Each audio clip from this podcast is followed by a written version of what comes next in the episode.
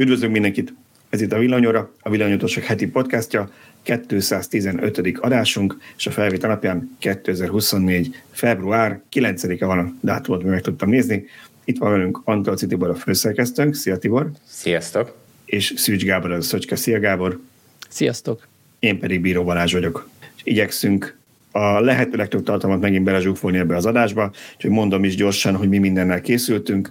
Azt mondja, hogy lesz természetesen szó a villanyautós pályázatról, aztán fogunk beszélni Párizsról és Budapestről, akkufeldolgozó hírünk van, energiatárolók cikkajánló, újabb olcsó kisautót ígért valaki, egy nagyon drága, nem annyira kicsi, de nagyon durván töltő autót mutatunk be, aztán Tibor elmondja, hogy miért vegyél BMW i5-öt. Ennyi mindennek készültünk, de mielőtt, hát kéne nem, mielőtt... Már kéne?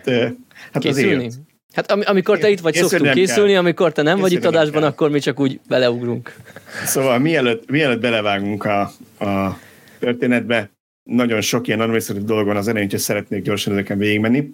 Először is nagyon-nagyon szépen köszönjük Jakab Hajdok Lászlónak, Juhász George-nak, Kocsis Kornélnak, Lévai Lászlónak, Frics Tamásnak, Mihály Imrének, Mikinek, Szekeres Istvánnak, Dudu 81-nek, Lévai Lászlónak, és mindenkinek, aki szereti, hogyha a Szinkront a Mafia Audio Kft. készíteni. Ezt egy kommenterőknek üzenem. Nagyon szépen köszönjük, hogy támogattatok minket eh, eh, min is YouTube-on, a szuperköszikkel. Van két darab bejelentésünk ezzel kapcsolatban. Az egyik az eddig is volt, de csak hogyha valakinek nem lenne tiszta. Ha valaki nem szeretné, hogy beolvassuk a nevét, akkor annyit kérnénk, hogy a kommenthez írja oda, hogy kérlek, ne olvassátok be. Azt nem tudom ígérni, hogy YouTube-on el tudjuk tüntetni, mert az időben észre kell vennünk, mielőtt bárki látná, és valahogy eltüntetni, nem is tudom, tudunk-e ilyet, anélkül, hogy törölnénk a kommentet, de azt meg tudjuk csinálni persze, hogy nem olvassuk be a nevét, ha valamiért ezt nem szeretné, csak akkor írja oda a kommentjéhez, vagy a Egy ilyen kérésnél én töröltem egy kommentet, hogy visszamente neki a pénz, vagy az nálunk maradt, ezt sose tudom. Na ez, amit, ez, amit nem tudok, hogyha törők a kommentet, akkor a támogatás is visszamegy, vagy csak a kommenteni kell. Na, de a másik része meg ennek az, hogy idén meg gondolkodtunk rajta, hogy mi legyen ezzel a szuperköszis támogatással, mert amit ti nem tudtok, az az, hogy amikor ti nekünk ott költök 1000 forintot, akkor az a, abból 300 forinttal a YouTube pontosabban a Google részvényeseit támogatjátok, ugyanis 30%-ot elrak zsebre ebből is a, a YouTube. Úgyhogy megmaradt természetesen a szuperköszön, akinek ez kényelmes, nyugodtan használja tovább, de akik úgy érzik, hogy amúgy is rendszeresen támogatnak, mert csomó ilyen hallgatónk van, azoknak újraélesztettük a Patreon csatornánkat, aminek a linkjét megtaláltok ennek a podcastnak a leírásán, mert ezentúl mindig itt lesz, és ott amennyit gondoltok, annyival nyugodtan lehet rendszeresen támogatni az adást. Annyi az előnye, hogy a Patreon csak 12%-ot nyúl le a pénzetekből, nem 30-at, mint a Google. Egy dolgot tudunk ígérni, mert a Patreonon mindig szoktak egy kis e, extrát adni, hogy ahogy készen van a podcast, ez általában az esetek 80%-ában péntek délután, de lehet, hogy néha csütörtök, akkor ez ki fog kerülni a patronosoknak külön, és meg tudják nézni, hallgatni ott már előbb. Mindenki másnak meg szokásos szombat 11 órakor kerül ki az adás. Ez jövő héttől fog így működni, de a link a Patronán már ott van, tehát aki szeretne erre feliratkozni, az ott támogasson minket, és akkor kicsit előbb meg tudja hallgatni a podcastot. Annyit módosítanék, hogy szerintem a Patreonon, ezt még most a felvételnél még nem állítottuk be, de Patreonon lehet, hogy fix összegek vannak, nem? Én, úgy Én most megnéztem, hogy nem lehet és szabad volt. Szabadon most is lehet? Én, te, tegnap, én tegnap néztem meg, és az volt, hogy be volt írva alapból valami 2000 forint, de csak egy ceruzával oda, és az volt odaírva, hogy amennyit gondolsz. Uh-huh. Mi ilyesmi volt odaírva, de nem ismerem annyira Patreon felületét, hogy Tibor ezt nézd meg, légy szíves, hogyha még a régi-régi időkből valami be van állítva a hülyesség, igen, akkor nyugodtan amennyire gondoljátok. Úgyhogy ennyi változás lenne egy a támogatási formában, de még egyszer megmarad a szuperközi, ha valakinek ez így kényelmes, akkor egész nyugodtan itt is lehet tovább, csak tudjátok, hogy a, a Google is örül neki, nem csak mi. Oké. Okay. Még egy gyors adminisztratív, pontosan nem is annyira adminisztratív, csak ajánló. Szabolcsnak megy most már rendszeresen ez a Tölts velem e, című sorozata, ez a főcsatornánk, megy, tehát nem itt az extrán. Ezt múltkor csak az adás végén mondtuk el, szeretném most az adás elején is elmondani, hogyha esetleg valaki nem hallgat mindent végig, akkor itt is halljon róla. Úgyhogy ezt nyugodtan e, elő lehet erre is előre lehet erre fizetni, hát erre nem fizetni kell, csak fel kell iratkozni a főcsatornánkra. Ingyenes, Balázs, ingyenes. Ingyenes, ingyenes. Mindig tudom, elmondom, ingyenes. de mindig elfelejted. De Tibor, ez egyre kevésbé ingyenes ez a dolog, csak szólok.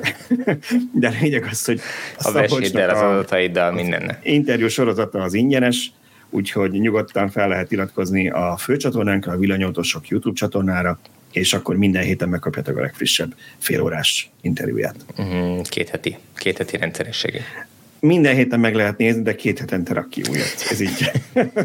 ha nagyon tetszett, következő héten is meg lehet újra nézni. Annyira jó, hogy kétszer kell megnézni. Igen. Egyébként tök jó. Én már láttam a jövő hetit. Ó. Oh.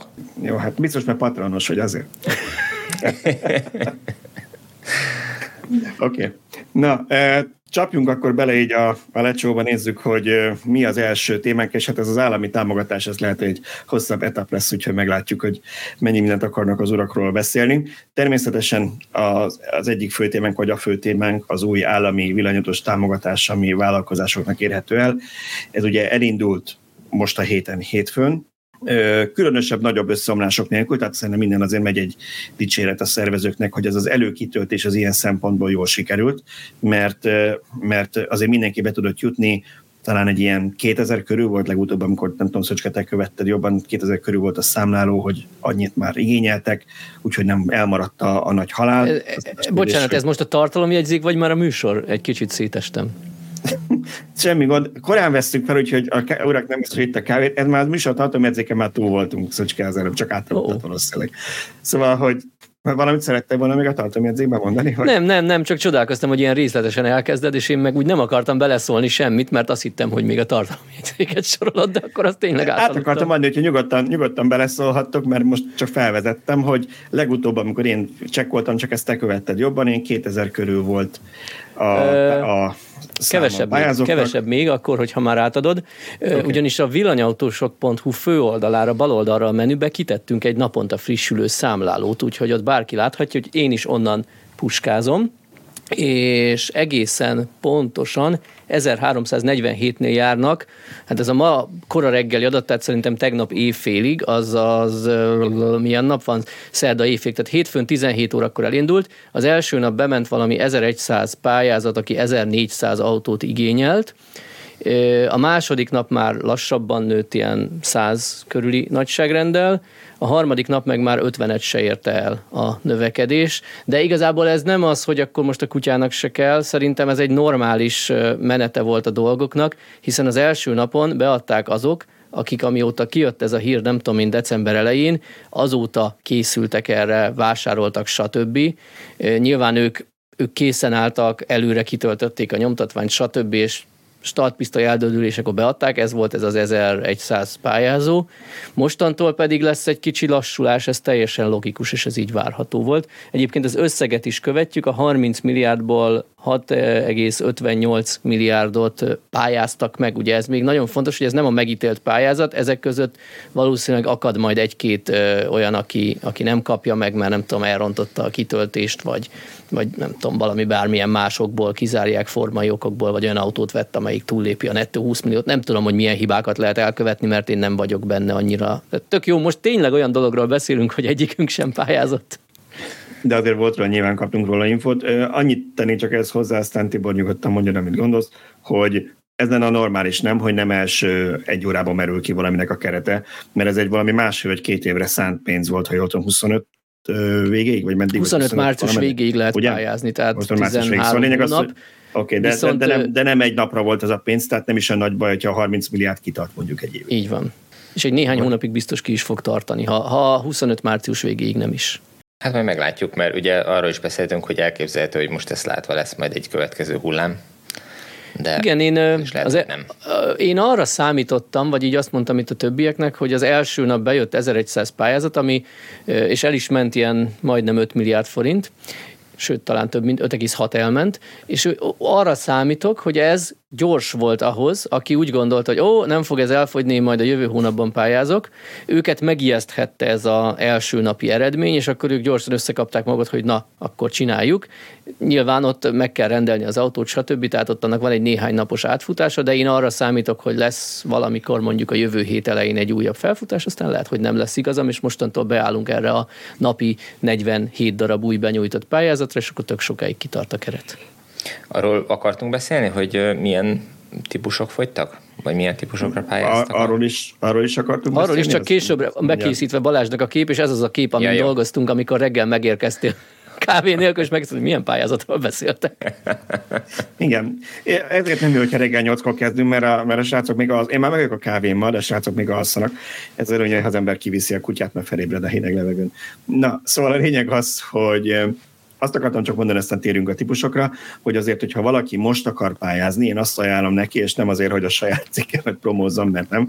Volt egy olyan cikk, amiben, aminek olyan a címe, hogy abszurd akadályokat görítettek a pályázók erő elé. Ezt nem csak azért kell elolvasni, mert valaki ott tud dühöngeni rajta, már megint milyen idióta dolgokat kell kitölteni állami pályázaton, hanem azért, mert nagyjából azért a sorok között van egy kis info arról is, hogy mit hogyan kell kitölteni.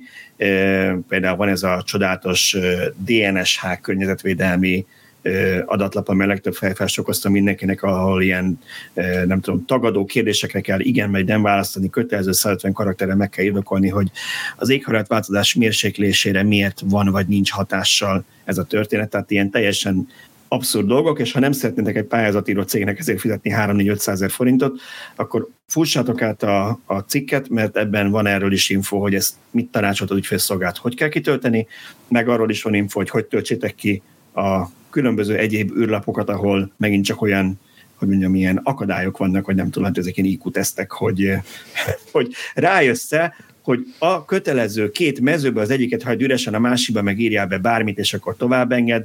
Tehát, hogy ilyen, ilyen kis trükkök vannak, és szerintem ebben a cégben elég sok ilyenről volt szó. Valószínűleg ez az adatlap, ez az EU-s pályázat miatt kötelező, mert gyakorlatilag, ha én jól értem, ezt minden egyes pályázó kopra bitre ugyanúgy fogja kitölteni, mert... Vagy úgy kéne, hogy kitöltse. Hát nem igen, biztos, nyilván, aki elrontja, lehet, hogy ő ezen, ezen kiesik. Igen. És és ezen nem is tudom, morogtak is, vagy jó ötletet is adtak a kommentelőink azzal, hogy ha ezt fixen ugyanúgy kell mindenkinek kitölteni, de az EU miatt ez elvárás, hogy legyen egy ilyen adatlap is a pályázati csomagban, akkor hasznos lett volna, ha a kitöltési útmutatóban megadnak egy mintát, hogy ennek így kell kinézni, még ha előre nincs is kitöltve, mert az szabályellenes mondjuk. Hát igen, akiről lemaradt, ugye ez a amennyire mi tudjuk, ez az EU-s pályázat miatt, vagy az EU-s pénzekből van természetesen ez a történet.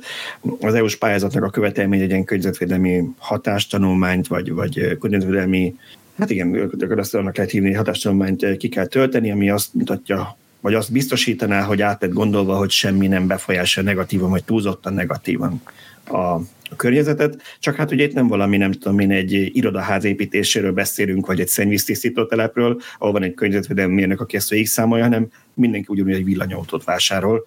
Tehát ha csak nem arra gondolt itt a költő, hogy akkor hívja fel a Volvo-t, hogy az akkugyártója ezt igazolja, hogy ezek a kérdésekre mit kell válaszolni, akkor valószínűleg minden vásárlónak ugyanúgy kéne kitölteni, nem?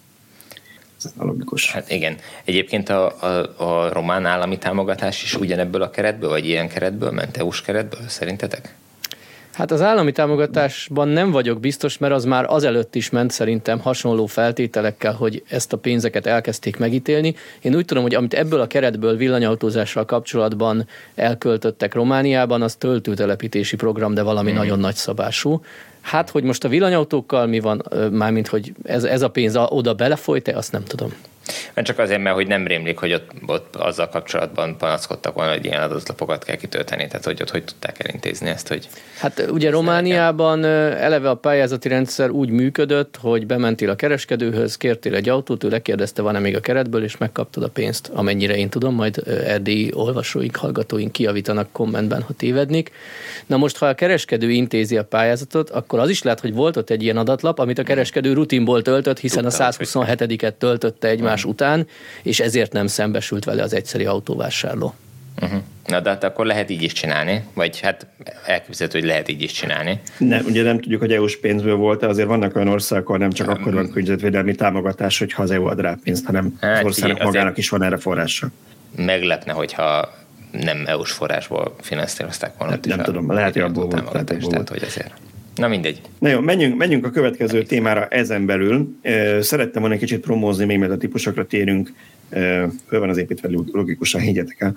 A saját felmérésünket, amit Szöcske rakott össze arról, hogy ki milyen autót igényelt, meg mire pályázott, meg milyen keretből. Ugye innen vannak adataink, ezt minden ilyen állami pályázatnál szoktuk játszani, ezek természetesen anonim módon kezelt dolgok, tehát nem, nem az adataitokat gyűjtjük be, hanem arról van szó, hogy csinálunk róla ilyen szép színes grafikonokat, mindjárt egy-kettőt capcsinálnak, láttok, aztán Szöcske cikkében megvan a többi, meg lesz majd még új cikkről, amikor frissülnek a számok. A lényeg az, hogy innen tudjuk, hogy hogy gyakorlatilag melyik típusok a legnépszerűbbek a pályázók közül, meg hogy kb. mennyien voltak a vidéki, illetve a budapesti pályázók, úgyhogy természetesen ennek a cikknek is a linkje ott van a podcast leírásában, ha pályáztatok, és még nem töltöttétek ki, akkor megköszönnénk, ha ezt kitöltenétek, mert innen van egyre több adatunk arról, hogy ki mit ért. Igen, és olyan, itt van az olyan első. mértékben anonim ez a kérdőív, hogy be se jön az, hogy milyen e-mail címmel jelentkezett be. Azt hiszem, hogy ott mivel egy Google Sheetről van szó, Igen, ezért Google mindenki van, be, kell, rajta van. be kell állítson egy, tehát be kell, hogy jelentkezzen egy gmail-es címmel, de megnyugtatnék mindenkit ezúttal is, hogy az el se jut hozzám az eredményekkel, hanem csak a válaszok. És a kérdésekben nem tettem fel, hogy mi a céged neve, adószám, a kutyafüle. A pályázatot sorszámára kérdeztem rá, ami konkrét, de ott sem szabad szövegesen bekértem a pályázat sorszámát, hanem ilyen 500-as tartományokat adtam meg, pont azért, hogy ne lehessen azonosítani egyáltalán, mi ne tudjuk semmiképp azonosítani azt, hogy esetleg kihez tartozik ez a, ez a konkrét adatsor.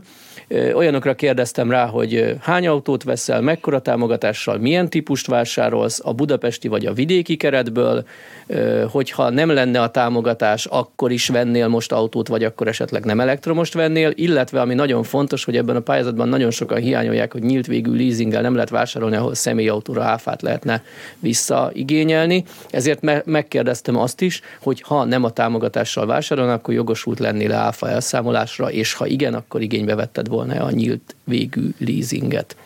Nagyjából ennyi, ami Szerintem egyrészt tök megható, hogy miközben ilyen 1300-nál jár a pályázat, már majdnem 300-an kitöltötték ezt a kérdőívet, ami szerintem egy nagyon-nagyon-nagyon magas arány.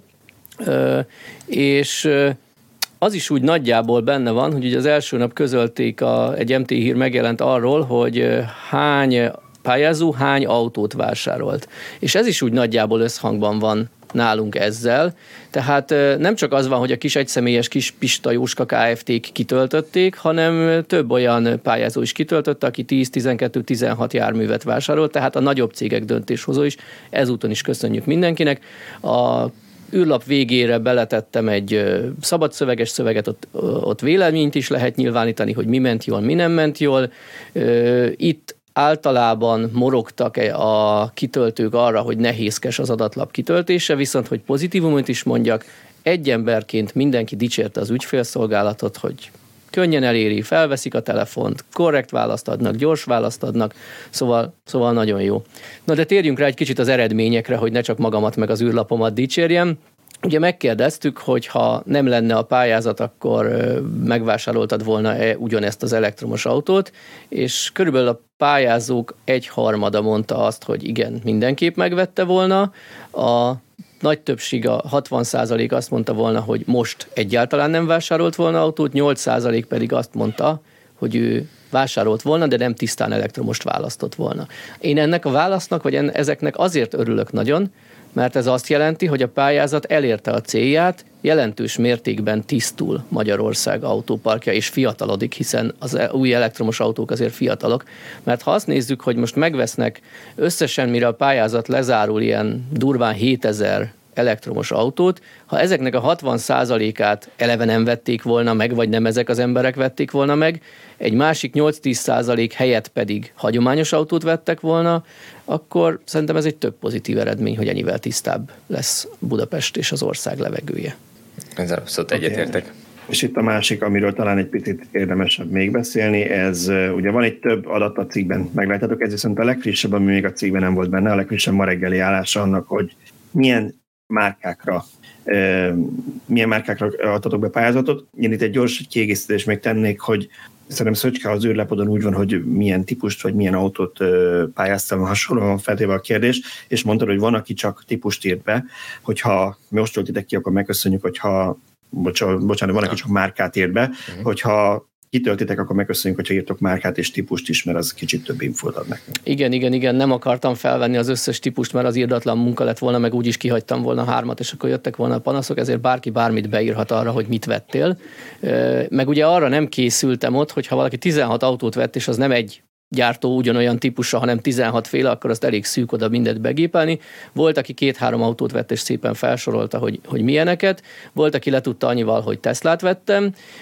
Volt, aki beírta a konkrét típust. A lényeg az, hogy ebből készítettünk egy statisztikát.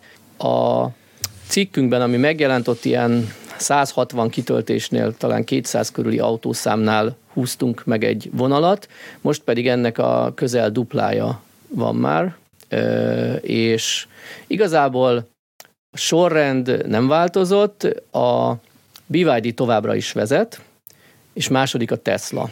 Viszont az ő hatalmas, nagyon jó szereplésük az egy kicsit, hát nem is tudom, mondjam úgy, hogy romlott, az, az előnyük egy kicsit, kicsit visszaesett talán ez a, ez a legjobb kifejezés, de a lényeg az, hogy továbbra is a legtöbben BYD-t, a második legtöbben Teslát vásárolnak, és ami egy kicsit engem meglepett, hogy a Volvo-t, kifejezetten az EX30-at, de nem csak ezt egyéb típust is írtak, de a többsége X30-at vásárol, nagyon-nagyon sokan választják.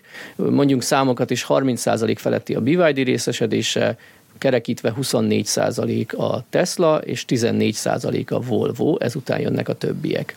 Ami nekem még egy ilyen kis meglepetés, az a Centro szereplése, bár el kell mondani, hogy a Centróból valami 11 néhány, 15 darabnál járunk jelenleg, és volt egy pályázó, aki, aki ennek a javát megvette, nem akarok konkrét számot mondani, de sokat belőle.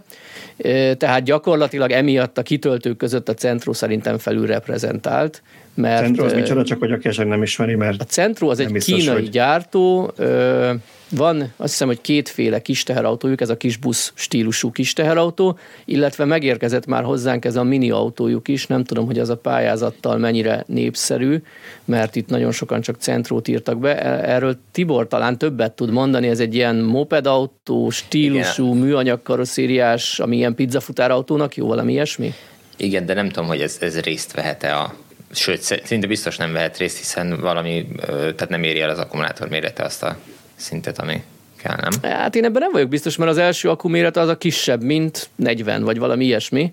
Ja. Tehát lehet, hogy oda, oda bekerülhet, viszont ha az az autó nem M1 kategória, tehát személyautó, hanem mopedautó akkor kategória, akkor amiatt nem vehet részt. Tehát lehet, hogy ez mind a centrónak a kis busza, ezt konkrétan nem tudjuk. De a lényeg az, hogy hogy egy viszonylag ismeretlen gyártó termékéről van szó, aki a, a mi listánkban, ami hát Azért annyira nem ismeretlen, már írtunk róla többször. Tehát, hogy nyilván, és a Vahut mindenki a, olvassa. Akik és nyilván mindenki kis, kínai kisbuszokat akar venni, de ez gyanítom, hogy nem, nem hogy most meg kiménnél rá, nem tudom én az utcán megkezdeni, hogy mi az a centró, akkor megkérdeznék, hogy egy patikába lehet venni. Az a helyzet, hogy, hogy aki, aki ilyen kisasszonyjárművek után nézelődik a piacon, és, és elektromosat keres, az előbb-utóbb megtalálja ha más nem, akkor a mi cikkünkbe. Ez biztos jó, így van, csak nem biztos a hallgatóink között a... mindenki kis terautókat akar venni, vagy kis buszt. Hát nem, az olvasók között nem, de akik pályáznak nyilván, tehát akinek ilyenre van szüksége, és, és most látja, hogy van ez a pályázat, akkor teljesen észszerű döntés, hogy, hogy nem mondjuk egy túlárazott nyugati márkának a termékét veszi meg, hanem mondjuk egy reálisan árazott kínai tényleg cél, szerszámot, cél Tibor, te úgy érzed, úgy érzed, hogy túl vannak árazva a nyugati márkáknak a kis buszai és kis terautói? Igen, egy pöttyet. Botrányosan túl vannak. Igen, ezzel mindig mi is ki vagyunk akadva, hogy nem tudjuk, hogy, hogy azért, mert a meglévő akukból nekik jobban megéri személyautót eladni, azon többet keresnek, és úgy vannak, hogy aki ennyiért megveszi, az vegye meg a kis busz, vagy miért, de, de szerintem is aránytalan. Én egy dolgot még a Volvohoz csak hozzá akartam tenni, hogy ugye Szöcskám tette, meglepte. Engem két szempontból nem lep meg. Én számítottam rá, hogy a Volvo főleg az X30 népszerű lesz, aztán egy barátom, aki ilyet vele konfigurálgattam, és töltöttem ki, és rájöttem, hogy a Volvo X30 az ebben a pályázatban nagyon népszerű lesz. Ugyanis nyilván ezt minden gyártó gyakorolja, de annál az autónak különösen igaz, hogy azért volt annak annyira jó ára, amikor emlékeztek, hogy itt megjelent az első hírról, és mondtak, hogy uram Isten, ennyiért ilyen autót venni, valami 14 millió körül kezdődik, ha jól emlékszem, ugyanis egyrészt az a kisebbik akus, ami ilyen 300 valamennyi kilométert tud papíron, a másik viszont az, hogy borzasztóan fapados az autó, és ha elkezded konfigurálgatni, poén az, hogy a honlap szerint a már eleven gazdag alapfelszereltséget, és mondjuk ilyen extrákat szeretnél bele, mint nem tudom én, résfűtés, vagy, vagy ilyen, tehát ilyen teljesen ilyen, ilyen hajmeresztő dolgokra gondoltál, akkor nagyon hamar ott vagy, hogy igazából csak a legmagasabb felszereltségbe tudsz ezt, azt, azt, és igazából pillanatokon a 19 millió forintnál vagy. És az szerintem egy nagyon jó kis autó 14-15 millió forintért, nem igazán éri meg 19 millió, viszont ezzel a pályázattal meg lehet venni egy jobb felszereltséggel nagyjából annyira, mennyit ér. Úgyhogy én ezen Hát igen, igen, meg. csak, csak ugye azt ahhoz viszonyított, hogy mondjuk Tesla Model Y-t olcsóbban kapsz, mint egy jóval kisebb Volvo-t. Igaz, nem mindenkinek kell az... már jól felextráztad, de van akinek szempont, hogy, hogy kisebb autót vegyen, mert nem tudom, az fér be a kap, kocsiba. Konkrétan ez volt ismerősöm igen, hogy nem fér be a garázsba. Igen. De amit, amit nézzünk még, még, szerintem az a BYD, amiről beszélni kellene, mert ez nagyon durva, miatt itt robbantottak a nulláról, ugye gyakorlatilag egy új gyártóról van szó hazánkban, mert a Tesla 23 a az konkrétan pont ugyanaz, mint a tavalyi 6800-as eladásokban hozott Tesla arány. Tehát tavaly pályázat nélkül Magyarországon ilyen, én úgy emlékszem, hogy 23 ot vitt el a magyar piacból a Tesla. Azóta ugye volt egy árcsökkentés, tehát inkább növekedést várnánk tőlük a piacon, de most jelenleg pont úgy állnak a mi statisztikánk szerint, tehát ez egy tök reális érték. Na de a BYD hogy a csodába adott el 30%-nál többet ebben a pályázatban? Én meg ezen nem lepődök meg egyáltalán. Tehát a, a BYD-ről engem tényleg hetente kérdez meg valaki, hogy mit tudok róla, mit hallottam róla. Ugye azért szerintem nagyon sokan várják az olcsóbb villanyautókat, és ezért követték azt, hogy a BYD mikor érkezik Magyarországra. Még olyan is megkérdezett, aki egyébként nem nagyon foglalkozik villanyautókkal, hogy mit tudok róla. Mondtam, hogy igazából semmit, mert nem, hát amint olvasok, mert nem járt még nálunk teszten, de, vagy legalábbis nálam, bocsánat, így mondom, nálam nem járt teszten. De a lényeg az, hogy hogy én azért nem lepődtem meg, mert ők azért viszonylag versenyképes árakkal jöttek. Nyilván ezen lehet filózni, hogy most az mennyire versenyképes, de lényeg az, hogy kisebb a szám, mint mondjuk más márkáknál, és mondjuk ha valaki azt látja, hogy hogy nem tudom én tud venni 11 millióért egy Dolphint, amilyen nem igazán, nem igazán kapsz új villanyautót, ami nem Dacia Spring, akkor, akkor legalábbis ilyen méretben, akkor, akkor biztos, hogy nagyon rövid az a lista, amiből válogatsz. A BYD-nak az ütőkártyája szerintem az, hogy nagyon-nagyon jól felszerelt autókat ad gyakorlatilag minden kategóriában. Tehát a Dolphin is nagyon jól felszerelt, és azért a 11-2 millió forintért, amiben az kerül, azért a hagyományos autók között se találsz olyan felszereltségűt, vagy legalábbis nem nagyon. És ahhoz képest ez meg egy villanyautó, és akkor ezért valószínűleg már megéri az embereknek bevállalni azt a kvázi kockázatot, hogy még nincs tapasztalata Magyarországon senkinek ezekkel az autókkal hosszú távon. Szerintem nem nyúlnak mellé nagyon, pláne, hogyha tényleg jönnek majd az autókra szoftverfrissítések, és azokat a, a apró gyűrődéseket kivasalják az autókon, amik, amik a szoftverben még ott vannak. Lehet, hogy mire az első autókat ezek a pályázók átveszik, addigra már ezek meg is oldódnak, ezek a, ezek a problémák, amikkel az Atto 3 tesztben is találkoztunk. Úgyhogy nem, nem szóval téged se lepett meg ezek szerint csak engem. Annyira nem lepett meg, így van. Tehát, hogy, hogy ez, ez egy nagyon vonzó dolog. Az Atto 3 is 14 millió, ugye Tibor, valami hasonló a kezdőre. Hát az, a, igen, azt hiszem az alacsony felszereltség, igen, igen, és mit tudom, 800 ezerrel többe kerül magas felszereltség, tehát én azt mondom, hogy látatlanban mindenki vegye meg a nagyobb felszereltségűt, az a, az a néhány százezer forint már ne fájjon annyira, szerintem. A Tesla-nál még szerintem nagyon fontos elmondani, hogy amiben a Tesla most meg úgy egy ideje veri a, a mezőnyt, hogy ő gyorsan tud szállítani, az most egy kicsit hátrányá vált a pályázatban. Én több embertől hallottam, hogy ugye a kitöltők közt is ott van, aki nem vett volna pályázat nélkül jelenleg autót, és ugye ők nem tudják, hogy ezt a pályázatot megnyerik-e biztosan. Nyilván sejtik, hiszen ha jól töltötték ki az adatlapot, akkor nagy valószínűséggel nem lesz gond, de azért ott van a kis ördög az ember fejében. És több márkakereskedésről hallottam, én nem voltam bent sehol alkudozni, mert nem vagyok érintett, nem akarok autót venni, de így több ismerőstől hallottam, hogy belementek a márkakereskedések abban, hogy ha valaki nem nyeri meg a pályázatot, akkor elállhasson a vásárlástól. E, ez, ebbe több cégpartner volt, kivéve a Tesla, mert Egyszerűen a Tesla olyan gyorsan szállít, ilyen két hét alatt le tudnak szállítani egy Model 3-at, Model Y-t jelenleg, hogy az alatt nagy valószínűséggel nem lesz meg a pályázat elbírálása sem. És ugye a Teslának az a policia, hogy ha valaki megrendeli az autót, befizeti ezt a 85 ezer forintot, két héten belül szállítanak, szólnak, hogy hello, megvan az autód, akkor egy héten belül azt ki kell fizetni, és át kell venni. Na most ez alatt te úgy kell, hogy megvedd az autót, hogy nem tudod, hogy megnyerted-e a pályázatot. És ez most, most nem előny. Tehát most egy kis hátrány ez, hogy ennyire gyorsan tudnak szállítani. E, igen, ebben csak annyiban vitatkoznék, hogy ugye én is annó pályázattal vettem az autómat még két évvel ezelőtt, vagy két és fél ezelőtt, és akkor is volt, hogy nem tudtad, hogy megnyered a pályázatot, amikor megpályáztad az autót, és abban az évben is a, a Teslákból vették, ha jól emlékszem, legtöbbet pályázattal, vagy lehetséges, hogy az elsőben még a Niro nyert, mert akkor valamikor év végén jött a Tesla be, második évben már nem. De akkor Lényeg nem volt ennyire hogy... gyors a szállítása a Teslának.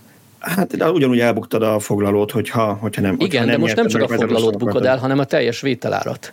Nem. Mert hogyha befiz... Itt az a lényeg, hogy át kell vedd az autót. Át kell vedd az autót két hét múlva, és fogalmat sincs, hogy megkapod-e utólag a pénzt. Hiszen itt De... nem a kereskedőnek fizetnek, mint a múltkor, hanem te megveszed teli áron az autót, és ha nyertél a pályázaton, visszakapod a négy misit. Ha nem nyertél, igen, nem kapod te... vissza, de az igen, autó már a tiéd. De, igen, de a Tesla-nál te megrendel az autót, azt vissza tudsz lépni a rendeléstől, csak elbukod a foglalót.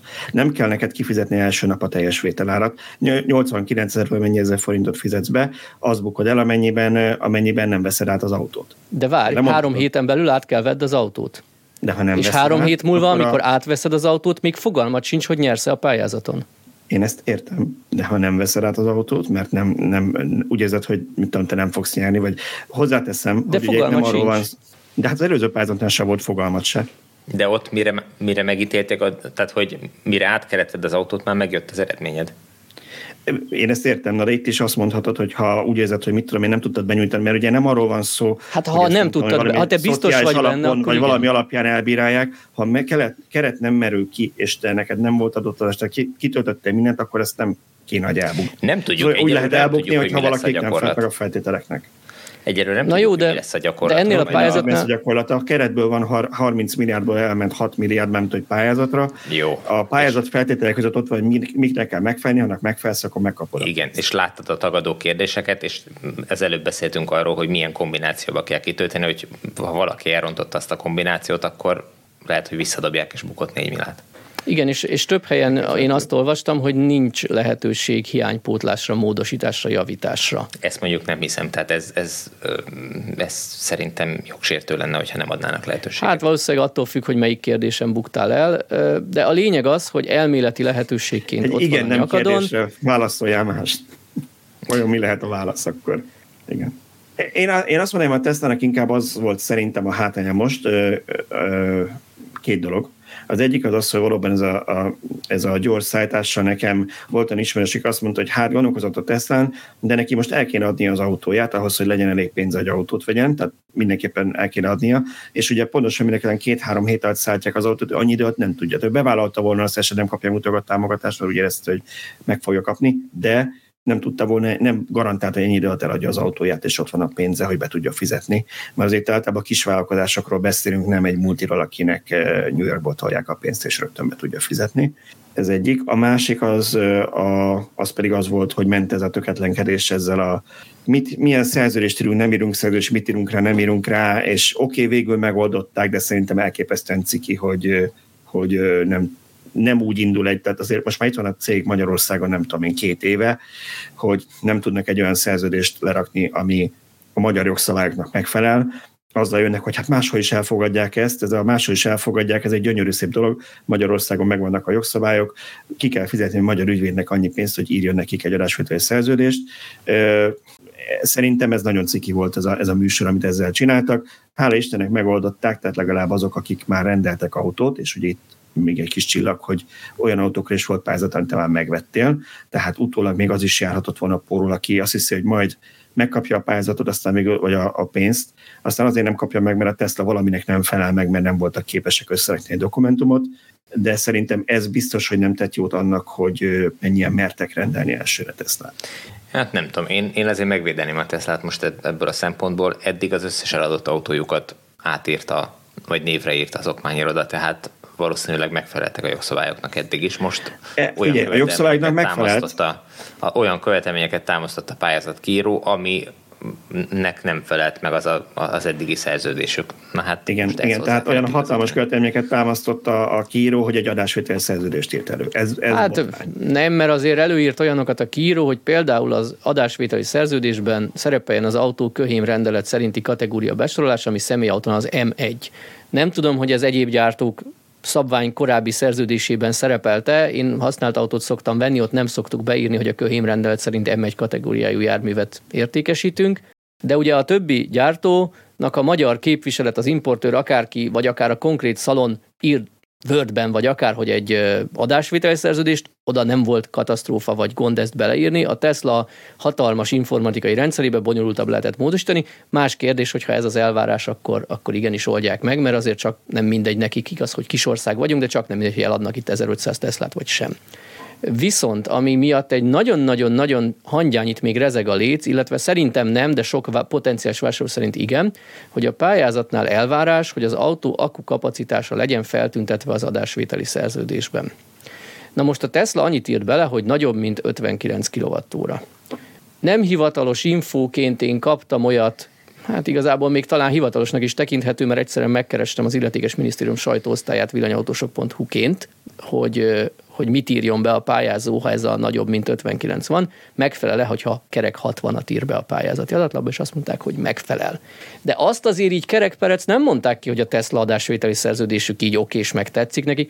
Én biztos vagyok benne, hogy rendben lesz, de beszélgettem olyan vásárlóval, aki gondolkodott, hogy Teslát vagy egyebet vegyen, és a Tesla ellen szólt neki, hogy hát mi van, hogyha a támogató kitalálja, hogy ez a nagyobb, mint 59 nem jó, és nem kapom meg a pénzt. Tehát vannak olyan potenciális vevők, akik tartanak ettől, még akkor is, hogyha nagy valószínűséggel ezzel nem lesz gond.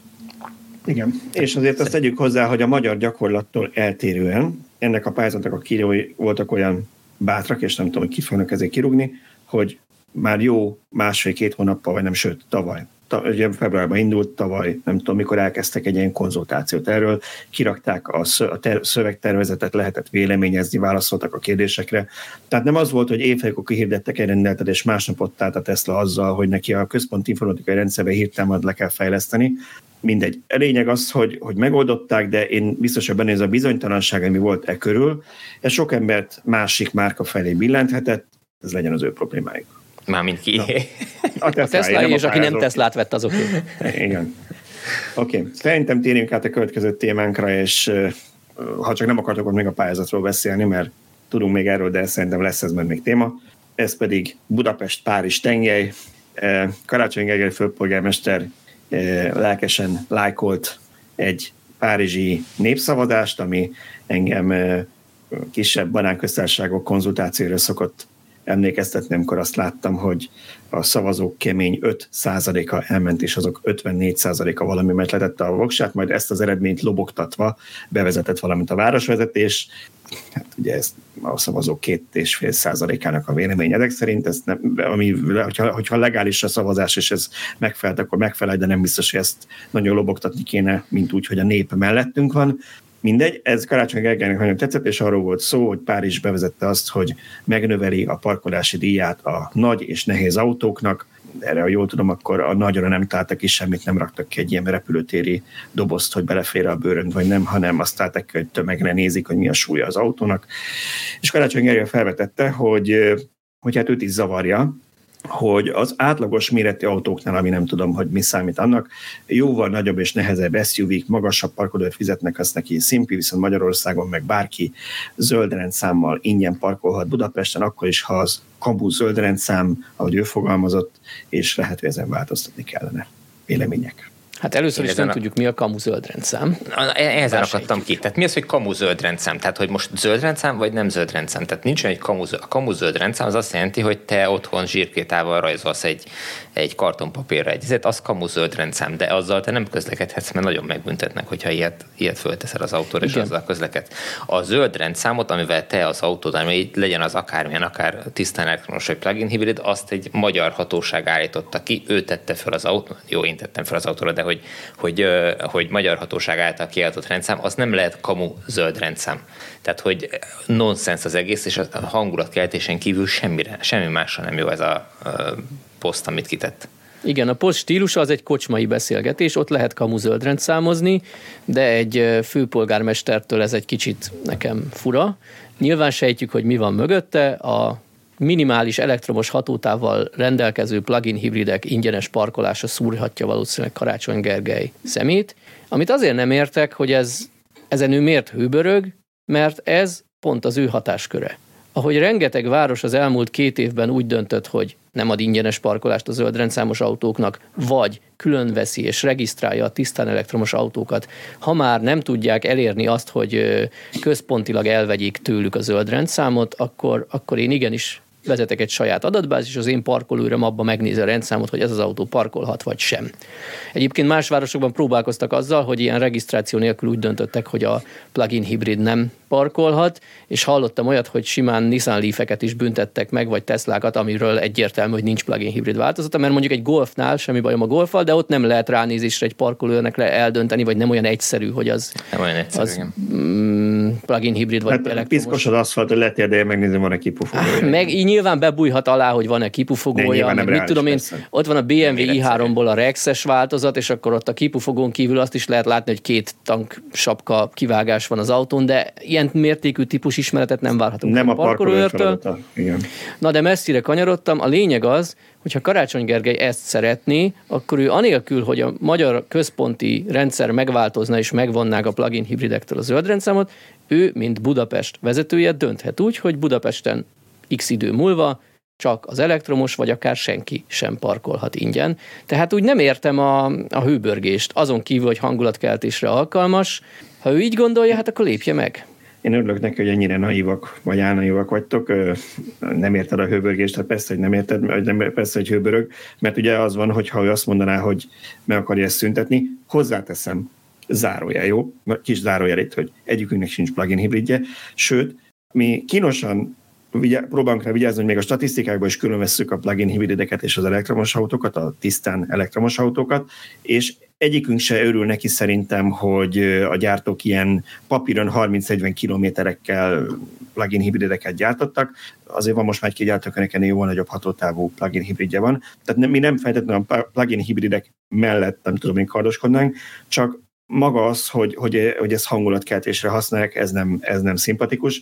Főleg úgy, hogy, hogy nyilván azért próbálja föltenni ezt a kérdést, hogy majd a budapestieknek mi a véleménye, hogyha itt is majd 3000 ember szavaz, és abból 1700 azt mondja, hogy igen, akkor, akkor ő csak a, a nép véleménye előtt hajolt meg, és nem neki kell felelősséget vállalni egy döntésért, mert mondhatná azt, hogy én így döntöttem, nem? Ő a főpolgármester. De a másik az, hogy, hogy valóban én, én, nekem az nem szimpatikus, hogy most megint valakit kijelölünk ellenségnek, mert, ebben benne van ez, hogy aki nem budapesti, és hogyha valaki budapesti, annak a nagy dög autója az nem foglal két parkolóját, csak hogyha valaki, ha valaki nem budapesti, akkor, vagy aki ingázik, az egy szemétdisznó, hogy bejön a városba dolgozni, akkor én attól, hogy ha én budapesti vagyok, és elmegyek vidékre parkolni, akkor fizessek kétszer a parkodíjat, mert miért jövök én ide az autómmal egy vidéki városba. Szóval, hogy erre szerintem nincs szükség, pláne nem politikai vezetői szinten, lehet ennek normális megoldást is találni, mondjuk azt mondjuk, hogy kedvezményt adunk a tiszta elektromos autóknak, akár regisztrációval, akár más megoldással, és elvesztjük a plugin hibridektől egy bizonyos dátumról kezdve. Azt tisztán.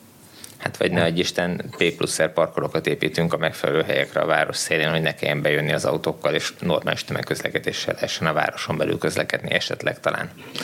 És akkor nem probléma az, hogy a városokba bejönnek. Igen. Igen, hát most meg akinek probléma, hogy a városokba bejönnek, lehet egy falunak is polgármesterének lenni, és ott nincsen ennyi autó, és akkor nem probléma ez. E, jó, oké. Na, szóval, hogy meglátjuk, hogy ebből mi lesz. Nyilván Budapest dönthet úgy, hogy megvonja, és ez akkor az ő döntésük. Én az, abban reménykedek, hogy ha így is döntenek, akkor valami normális dátumot fognak erre kijönni, és nem azon, hogy holnaptól, hogy akinek ilyen autója van, és erre készül, az, az tudjon ez, fel, fel tudjon erre készülni az más kérdés, hogy azért mi nagyon sok olyan plugin hibrides olvasónk van, akit nagyon sok olyan embert ismerünk, vagy olvasónk van, aki tudjuk, hogy rendszeresen tölti az autóját, és, és konkrétan ő mindig elektromosan jár be a városba, ezt nyilván nem tudjuk ellenőrizni, és hogy ez megint ilyen közvélkedés, mert a plugin hibrides az mindig égeti a benzint és nem tölti, nem tudjuk, így van-e, nem, nem szerencsés, ha egy embereket demonizálunk, hogy akinek plugin hibridje van, az úgyis kapu, és csak átver mindenkit, és mit tudom én.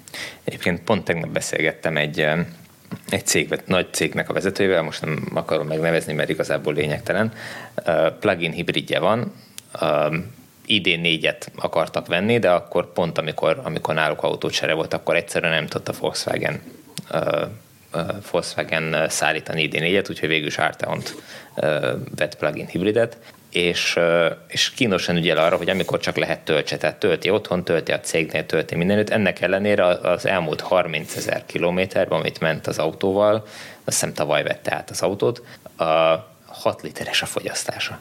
Pedig állandóan töltögeti, mert, mert, mert, mert tényleg ö, szeretne amennyit. És az a, és az a teljes 30 ezerre vonatkozik, nem csak a benzinnel megtettere? Azért az durva.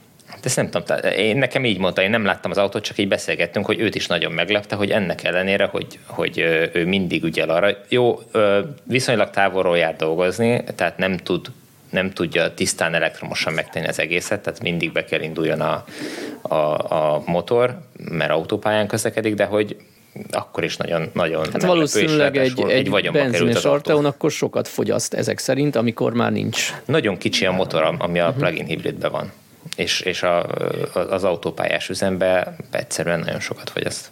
Jó, hát szerintem azért azt, aki minket olvas, azt tudja, hogy mi egy ezer cikket írtunk már arról, nem saját kutfőből, hanem effektív, tényleges, konkrét tesztek alapján, amiket végeztek külföldi környezetvédő szervezetek, meg egyéb közlekedéssel foglalkozó szervezetek, hogy a plug-in hibridek alapvetően lényegesen többet fogyasztanak üzemanyagot, mint ami a papíron szerepel. Ugye ez megint csak a tesztciklusokra optimalizált megoldás, ahol ott ott ki lehet hozni, hogy ez nem tudom, 50 km is elmegy, de hát például nagyon sokan típus van, amelyik fűteni sem tud, ha nem megy a belső égési motor, és akkor eleve már azt jelenti, hogy ősztől tavaszig ő mindig egy alapjáraton valamit megy, hogy, hogy fűtse a kabint.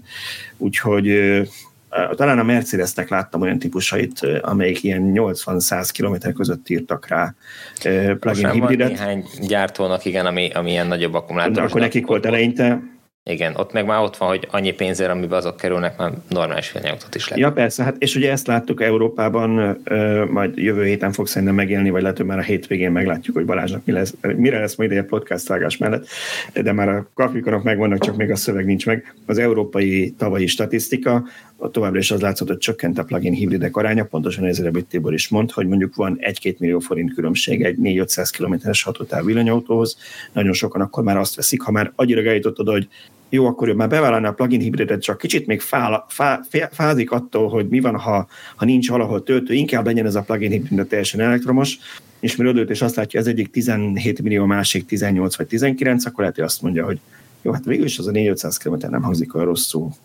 Meg a nyugat-európai töltőhálózat sem hangzik rosszul. Én most a, megint a két héttel ezelőtt is jelős utamat tudom felhozni, hogy bárhol megálltunk találomra, volt töltő az autópálya pihenőben. A kis faluban, ahol a szállásunk volt, ott meg minden utcasarkon volt AC töltő. Oké, okay. következő témánk. Békésebb vizekre élvezünk, akkumulátorfeldolgozó. Vicceltem. Nem, nem, nem nevezünk békésebb vizekre, problémásabb vizekre élvezünk, és Szöcske szerintem te írtál róla, ugye? Mondd, hogy te írtál róla. Így van. Ez az Andrada nevű sóskúti akkufeldolgozó, ha jól tudom, ez az, amelyik, javíts amit, amit mondok, hogyha rossz, de ez, amelyik Miskolc mellé tervezte, és akkor átrakták Igen. a felháborodás miatt. Mit tudunk erről, mert volt, ami bemutatták a terveiket, mit olvastál? Igen, ugye tavaly nyáron derült ki így egy ilyen hivatalos dokumentumban, hogy Alsó Zsolcán akku, mindenki akugyárnak, de valójában akufeldolgozó, selejtett feldolgozó cég települt volna egy ott meglévő ö, logisztikai csarnokba, és éppen ezért ilyen meglepően gyorsan néhány hónappal a bejelentés után már indult is volna a munka, a feldolgozás, de akkor a brutális ellenállásba cseppentek bele Alsó Zsolcán, hogy ott a helyi civilek összefogtak, mindenféle környezetvédelmi beadványokat adtak be, hogy ivóvízbázisra kerülne a gyár, stb., hogy úgy tűnt, vagy úgy tűnik, hogy a cég meghátrált, és visszavonta az Alsó Zsolcára beadott engedélyt, és idén január közepén megjelent a honlapjukon, hogy hát akkor ők Sóskúton valósítanák meg a tervezett fejlesztést, és mindenki úgy gondolja, hogy Alsó Zsolca helyett választották a Sóskúti helyszínt. Ott egy szintén egy korábbi, egy meglévő logisztikai csarnokba, valami Orion gyár vagy raktár csarnokba kerülne be ez a akufeldolgozó sor, vagy gép, vagy nem is tudom, minek nevezzük. És hát nem meglepő módon Sóskúton is elég jelentős ellenállás fogadta a céget. Nem nem csak a helyiek, hanem, hanem ilyen mindenféle politikai pártok oda mentek. Alsó Zsolcáról is mentek segíteni, tiltakozni egy csapat, mert ők már olyan sikeresek és profik ebben. A lényeg az, hogy e, meghirdettek január végére, vagy február első napjára, nem tudom pontosan egy konzultációt, nem tudom minek nevezzük, egy, egy ilyen, ahol meghívták a helyieket, és be akarták mutatni, hogy mit fognak ők itt csinálni. Tehát pont amitől úgy tartunk az akugyárak kapcsán, hogy semmi nem átlátható, mert nagyon úgy tűnik, hogy ez az Andrada, ő szeretne átláthatóan, nyíltan kommunikálni és bemutatni, hogy mit szeretne ő ott csinálni. De ezt nem tudták bemutatni, mert akkor ellenállásba ütköztek, hogy gyakorlatilag rendőrautókkal elmenekültek onnan a helyi polgármester és a cég képviselői, és mint a Telexről megtudtuk, minket sajnos nem hívtak meg, volt egy meghívott újságíróknak tartott prezentáció Budapesten, ahol gyakorlatilag a Súskútra tervezett prezentációt bemutatták. Számomra ez nem csak politikai vagy, vagy megvalósuló a sztori kapcsán volt érdekes, hanem a cég egyik szakembere, az üzemeltetésért felelős szakembere röviden bemutatta a a feldolgozási technológiát is. Gyakorlatilag egy zárt gépet terveznek, ami ilyen, nem tudom, 4 méter magas, 15 méter széles, 50 méter hosszú egység, és ebben darálók, kemencék és mindenféle szűrők vannak, ahova ők a akugyártás selejtjét, gyakorlatilag alul is részfúliát, amire ráhengerelték már a elektrolitot, nem az elektrolitot, a anót katódot, azt a gép ledarálja, és szétválogatja, és a nyersanyagokat utána ők tudják értékesíteni.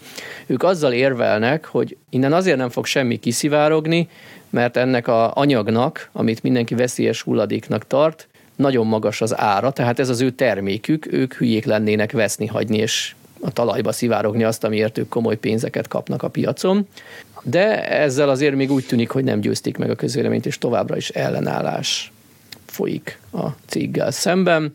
Én nem, nem tudom így megítélni, nem tudom hova tenni, hogy most ők jók vagy rosszak ebben a történetben. Amit én mindenképpen melléjük tudok felsorolni, vagy mellettük tudok felsorolni, hogy ők hajlandóak kommunikálni.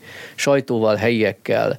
Nem csak az van, hogy ez lesz és kész, és úgy is megvéd minket az, akitől engedélyt kaptunk, hanem ők tényleg nyitottak a kommunikációra, legalábbis így tűnik, ez abszolút pozitív. Ami, ne, ami számomra egy kicsit negatív a sztoriban, hogy ilyen meglévő 20-100 éves csarnokokba telepítenék a gyártósort, és nem vagyok róla meggyőződve, hogy azt, amikor tervezték, megvalósították, ennek megfelelő biztonsági, tűzvédelmi, stb. rendszerekkel látták el, de ehhez nem értek, úgyhogy itt az aggodalmamnak adok okot, és nem tudok egyértelműen állást foglalni ebben a kérdésben.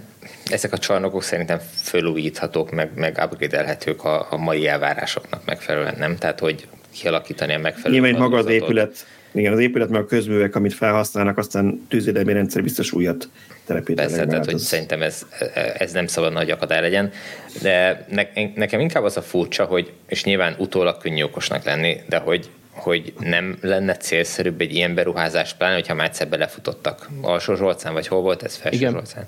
Hogy egy, egy ilyen ellenállásba belefutottak, akkor nem lenne célszerűbb kiállni a nyilvánosság elé és elmondani ezt a, vagy bemutatni ezt a prezentációt még azelőtt, hogy kiválasztanák a másik alternatív helyszínt, és azt mondani, hogy az önkormányzatoknak, hogy, hogy na, ki az, aki szeretné, vagy ki az, aki be tudná fogadni ezt a, ezt a gyárat, és szeretné, ha ott fizetnének iparűzési adót. Tehát, hogy miért, miért kell először kijelölni, és akkor utána küzdeni a, a helyiekkel. Vannak másik, ilyen furcsaságok. Igen, a másik problémám meg az, hogy kíváncsi lennék azért, hogy a sóskúti uh, polgárok ennyire tiltakoznak-e a dízel ellen például. Tehát, hogy dízellel senki ne füstöljon oda a, a, a portájuk elé, meg a házuk elé, meg az óvoda elé. Ne, nem rémlik, hogy ilyen tiltakozások lettek volna. Miközben meg egy, egy olyan gyár ellen, aminek nem is biztos, hogy van ilyen jellegű kibocsátása, zsigerből megy a, a gyűrölködés, meg a tiltakozás. Ugye itt szerintem nagyon nagy felelőssége van a politikának ebben, mert az egyik oldal susmúzsba igyekszik mindent megoldani, és már senki nem bízik abban semmit kérdeznek. A másik oldal meg teljes politikai haszonzás nettó felelősséggel csak hisztériát kelt, és itt ennek, ennek ez eredménye. Ugye én mostában hallgattam egy-két rádióműsort, ahol ez előjött, és olyan baromságokat tudnak az újságírók is mondani. Nyilván azért, mert az látszik, hogy abszolút nem készültek fel, hanem az ő saját politikai ideológiáiknak megfelelő üzeneteket kiválogatják, és azokat egy az egybe leadják, anélkül, hogy utána néztek volna bárminek is. Tehát hallottam olyanokat, hogy hogy hát mert az akkugyártásnak ilyen 70 százalék, hogy bocsánat, hogy 70 százalék körül van a kihozatala, ugye 20-30 százalék az selejt. Na most azt az akkugyárat azonnal be is zárnák. Nyilván a termelés elején lehetnek ilyen számok, amik beállnak a gépsorok, de egy normál akkugyárnak azért ilyen 90% fölött kell lennie a jó, jó ö, ö, cella aránynak, különben nem tudná rentábilisan üzemeltetni, azért a Panasonic-tól, más cégektől is ilyen számokat lehetett olvasni, 90% felett vannak, sőt szerintünk talán már a Samsung gyára is ilyesmit mond magáról, tehát itt nyilván arra van szó, hogy van valamennyi gyártási selejt, amit itt fel kell dolgozni akkor hallottam olyat is, hogy mert ugye kiszivárnak különböző vegyi anyagok, amik, amik mérgezőek lesznek. Most nyilván erről beszéltünk, hogy, hogy hogy egyrészt azért nagy különbség van az akkugyártás meg az akkufeldolgozás között, mert azért például a, a, a anód katód szállítása során, és főleg itt a katódról van szó, ahol, ahol egy elég agresszív anyagot használnak ugye a, a fekete trutyihoz, annak a 99%-át ugye a gyártáson elpároltatják egy ilyen nagy kemencében, zárt rendszerben, és azt az anyagot ugye utána újra használják, és az a feldolgozásra kerülő selejtben ilyennek már nem nagyon szabadna lennie, mert kész akkumulátorban sincs ilyen. Arra nem beszélve, hogy valóban azért is zárt rendszerek, mert minden gramja ennek iszonyatosan értékes, ugyanis nem kell egy bányába kibányászni, szállítani, feldolgozni, finomítani, hanem már készen ott vannak ezek az anyagok. Úgyhogy szerintem, ha ezt így elmondanák, talán talán előbb, előbbre lennének, de hát lehet, hogy már mindenkinek megvan a kész vélemény, és tehát mindegy ki mit mond. Igen, itt egy nagyon érdekes ellenmondás van. Ugye mindenki azon aggódott eddig, hogy itt lesz a rengeteg akku hulladék, amit csak el tudunk ásni. És itt lenne egy cég, aki megoldaná, hogy ne elássuk, hanem újra hasznosítjuk. A másik, ami miatt aggódnak, hogy a kongói bányász gyerekek, itt lenne egy cég, aki a használt akut ledarálná, és kongói gyerekek vére nélkül tudna kobaltot előállítani, vagy értékesíteni. És erre nekünk nem kell. Tehát most akkor döntsük el, hogy mit akarunk, elásni akarjuk az akukat, vagy újra hasznosítani akarjuk. Ez az egyik része. A másik, hát ez egy kicsit összeesküvés elmélet szagú lesz, majd állítsatok le, hogyha túltoltam. De nekem egy kicsit fura, hogy ez az Andrada beruházás azért ez egy viszonylag kis cég. Egy meglévő csarnokban ott lesz egy gépecske, naponta bejön egy kamionnyi selejt, amiket ők ledarálnak és értékesítenek. Aztán, ha felpörgették a gyártást, akkor mondjuk ez napi négy kamionnyi termékre nő. És ezt úgy tűnik, hogy már a második helyről próbálják elzavarni, és talán nem is sikertelenül. Na most ezek mellett például úgy tudom, hogy Sóskúton egy kínai cég éppen elektrolitot gyárt, aki szintén tervez egy akufeldolgozó üzemet is. És nem látok ilyen mértékű tiltakozást. Debrecenben a CAT ellen volt hőbörgés, de közel sem volt olyan mértékű, mint mondjuk az alsó zsolcai. Tehát én kezdem egy kicsit úgy érezni, hogy ez ilyen cirkuszt a népnek, hogy az Andradának azt a szerepet osztották, hogy titeket fognak elzavarni, és akkor kipipálják, hogy aha, egyet megvétóztunk, közben meg a jóval nagyobb beruházások megvalósulnak. Igen, azon én is gondolkodtam, hogy Sóskúton ott van elektrolitgyár, ami szerintem sokkal veszélyesebb, mert hogyha az kifolyik, vagy, vagy elpárologott a környezetbe, az, az kellemetlenebb, mint, a, mint az, ami egy zárt gépben működik, és ráadásul, na mindegy, szóval szerintem az egy veszélyesebb dolog, bár tényleg nem értek hozzá. és, és ez, ez egy tényleg érdekes megközelítés, hogy miért pont az Andradát PC-zte ki az összes politikai erő, jó kérdés. Abszolút jó kérdés. Meg, meg nem Én látunk hát- száz hát... halombattán se embereket odaláncolni magunknak, hogy állítsák le a finomítót. Pedig...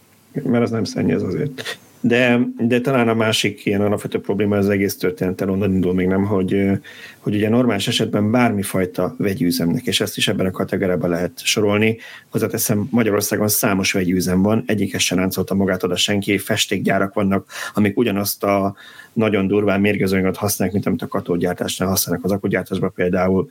Nem látom, hogy valaki, nem tudom, a magyar festékgyárak körül élő láncot szervezne, de a lényeg az, hogy, hogy ugye az összes ilyen projektnél, ami akkugyártással kapcsolatos mostanában, az volt a másik probléma, hogy nagyon közel van a lakóvezetekhez. Most no, nonsens, hogy vegyi üzemeket, vagy bármilyen üzemet egyébként lakóvezetekhez közel telepítünk, miért vannak ott egyetlen ipari parkok, hogy kerülhetett ipari park ilyen közel lakóvezethez, vagy hogy lehetett a lakóvezetet ráépíteni az ipari parkra, nem tudom melyik volt, melyik helyszínen előbb. Tehát ezeknek meg lenne a normája, ugye azért mindig előhozom, a, amikor időben cikkeztünk a tesla a német gyáráról, és hogy mennyi engedélyt kellett, meg tanulmányt, meg meghallgatás, meg véleményezés, meg minden ilyen volt, annak pont ez a lényege, hogy ilyen ne fordulhasson elő, és volt egy képünk, emlékszem, ahol a 15 ezer oldalnyi dokumentáció látszott, amikor végre megkapták az engedélyt egy körbe, egy, egy asztalon, egy szobában. Magyarországon meg, ha egy minisztérium rendel egy tálcapogácsát, az 30 évre titkosítják. Most innentől kezdve nem hiszem, hogy megvan a bizalma az embereknek abban, hogy itt nem átverik őket éppen, nem? Abszolút jogos. Abszolút jogos, és egyébként azt én is értem egy csomó helyen, kezdve Göttől Iváncsáig mindenütt, hogyha az autópályának csak semmi más nem csinálnak, csak a túloldalán jelölnék ki az ipari parkot, nem a település felüli oldalán, akkor szerintem már a problémák nem tudom, felét megoldanák, mert onnantól kezdve sokkal kevésbé zavarna bárkit is. Nagyon nehéz ez a elhelyezés, elhelyezkedés dolog, mert ugye azt mindenki elvárja, hogy bárhol lakok, legyen munka lehetőség, hiszen valamiből élni kell, és lehetőleg ne kelljen napi 100 kilométereket ingázni, tehát ott legyen közelben. De az az üzem, az ne legyen hangos, az ne szennyezzen. Ezek tök jogos elvárások, csak egymásnak ellen mondanak. Tehát döntsük el akkor, hogy elkülönítjük a lakott területtől viszonylag távol az ipari parkokat, és oda járunk dolgozni, de akkor vesszük a fáradtságot, hogy rengeteget ingázunk és dugóban ülünk az autóban és hasonlók, vagy, na tehát szóval de valamelyik oldalra megyünk. Néhány kilométerről beszélünk az autópálya túloldaláról, tehát Gödön is uh, tipikusan, hogyha ha áttették volna ott az M2-es autópályának a másik oldalára, Nyilván fogalmam sincs, hogy, hogy kinek a területe, de ha nagyon akarták volna, biztos, hogy meg lehetett volna oldani, akkor már teljesen más, hogy néznek ki az egész Iváncsán, de ugyanez a helyzet. Tehát, hogyha ha nem az M6-osnak az Iváncsa felüli oldalára építették volna az SK gyárat, hanem a másik oldalra, akkor kutyát nem zavarná, hiszen az autópályának nagyobb zaja van, mint a, mint a gyárnak összességében, tehát hogy már nem haladnák a faluba. Igen, egyébként csak egy kis apró megjegyzés ez a veszélyes iparhoz, hogy ugye mindig azt szokták ellentétbe állítani, mert ezek milyen. Hirtelen, ahova akkugyár épülne, az mindig valami miatt világverő termőföld, olyan termőföld sehol nem volt még a világon, mint pont az, ahova a Tesco épült, ahova a Dunai finomító épült, ahova a festégyár épült, ahova az Obi épült, meg ezek, az, az, mind, az mind nem tudom, egy kőbánya volt korábban, de valószínűleg ahova akkugyár épül, az mind éppen a világ legjobb termőföldet most tönkretesznek. Nekem rokoni élnek Magyarországon, Alföldön egy településen, mert sem szeretnék rossz hírbe hozni közelebbről, de ott az egy nagy mezőgazdasági terület, hogy mindenki mezőgazdasággal foglalkozik. Tavaly olyan november óta rajtos kocsiba hozzák a vizet, mert annyi vegyszert öntöttek a gazdák a talajba, hogy szennyeződtek a talajvizek, és nem lehet se főzésre, se fogyasztásra használni, úgyhogy csak mosni. Még mosogatni sem nagyon szeretik, de mosogatni azért nem fognak ásványvízzel mosogatni, de inni enni azóta nem lehet az ottani vízből és kocsiból szedik egy pár ezer fős magyar településen, ami mezőgazdasági területen van. Zárójá, bezárva. Oké, okay, következő témánk, ez egy cikkajáró igazából, mert nagyon sok szám és adat van benne, és nem fogjuk felolvasni. Egyetlen egy képet teszek, hogy valamit lássunk. Lacinak egy Cibor már neve, de tényleg nem fogok adatokat olvasni, mert nem is tudok adatokat olvasni. A Laci szokta így dokumentálni, hogy hogyan haladnak különböző iparágak a világban, és nyilván a megújulókkal kapcsolatban napelemek, meg akkumulátorgyártás, meg energiatárolás, és neki már megvan a friss statisztikája arról, hogy mennyit nőtt a világ energiatároló kapacitása, annyi az a cikkének a címe, hogy tavaly 117 gigawattórával bővült a világ energiatárolási kapacitása. Szerintem, akit mélyebben érdekel, ez az meg, meg tudja, el tudja olvasni ezt a cikket, ott, vannak a, ott van a link a podcast leírásában, de mindenképpen figyelemre méltó, mert amikor a megújuló energiákról beszélünk, azok elképzelhetetlenek annak, hogy valahogy valamilyen formában tároljuk az energiát. Erre nyilván vannak különböző megoldások, de az akkumulátoros az egyik, amit használnak, és ez évről évre nagyon nagyot ugrik. Igen, az a durva, hogy gyakorlatilag duplázódik, és uh, olyan, olyan mértékű a növekedés, amit korábban el se tudtunk képzelni, hogy ez, ez lehetséges lesz valaha, uh, és most már ez a normális, tehát fölpörögtek az akugyárak, és ugye volt korábban cikkünk arról, hogy uh, most mennyire leesett az akkumulátorok ára, illetve hogy az autógyártás vagy hát bizonyos autógyártók gyártási csökkenése miatt nyilván fölöslegessé válik, vagy, vagy legalábbis nem, nem úgy növekszik az akkumulátorok iránti igény, mint ahogy az az akugyártók tervezték. Úgyhogy most a következő években még inkább megnövekedhet a, a, az energiatárolók telepítésének az üteme. Hát ugye Magyarországon is most vannak erre pályázatok, akár csak az otthoni, akár a, a, a vállalkozói szektorban úgyhogy rengeteg energiatároló fog létesülni a következő időszakban, ami biztosítja azt, hogy a megújuló energiákat be tudjuk integrálni a hálózatba, és ha más nem, de néhány órára el tudjuk tárolni az energiát, tehát amit nappal nem tudunk elhasználni, mert fölösleg azt, hogyha jól csináljuk a dolgokat, akkor nem kell eladni a szomszédos országokba gyakorlatilag ingyen, hanem el lehet tárolni akkumulátorba, és relatíve drágán el lehet este adni, anélkül, hogy be kelljen indítani extra szénerőműveket. Mindenképp okay. látványos növekedés. Én egy kicsit, hogyha a rossz zsaru szerepét felvehetem, amit érdemes lenne hozzátenni, hogy mekkora az energiaészségünk növekedése úgy globálisan, nehogy úgy járjunk, mint amikor azt mondják, hogy Norvégiában hiába adnak el már 90% elektromos autót, valójában nem nő a, vagy nem csökken a ország benzinfogyasztása, egyszerűen azért, mert hiába adnak el ennyi új elektromos autót, valójában évről évre növekszik az autóállomány, és nem esnek ki a hagyományos autók. Itt Lacinak egy ilyen csapatépítős beszélgetésen mondott érve jut eszembe, nem tudom a szakszót rá, de arról beszéltünk ilyen karácsony körül időszakban, hogy Miskolcon már fénykukás autó is van, nem csak fénytaxi, fényvillamos, fénybusz, tehát egy kicsit elszaladtunk, vagy átestünk a ló túloldalra, és erre mondta Laci, hogy ő követi ilyen statisztikákat, és hiába csökkent a ledek miatt hiába csökkenhetne, nem tudom én, tizedére a, a világításra használt energiafogyasztás, valójában nem csökken, mert annyira olcsón és ingyen világítanak, vagy kis energiafogyasztással ledek, hogy mindent is kivilágítunk most már. Uh-huh. Na, akkor most jutottunk arra a pontra, a Villanyódosok podcastban egy óra 7 percnél tart a felvétel, nem tudom, hogy mennyi a nettó adásidő, hogy beszélünk egy villanyautóról, képzétek el. Ez, ez, fog, ez fog megtörténni. Pontosabban egy potenciális Európába érkező olcsó villanyautóról, amit a Hyundai fog elkövetni, és Kasper néven emlegetik ezt az autót.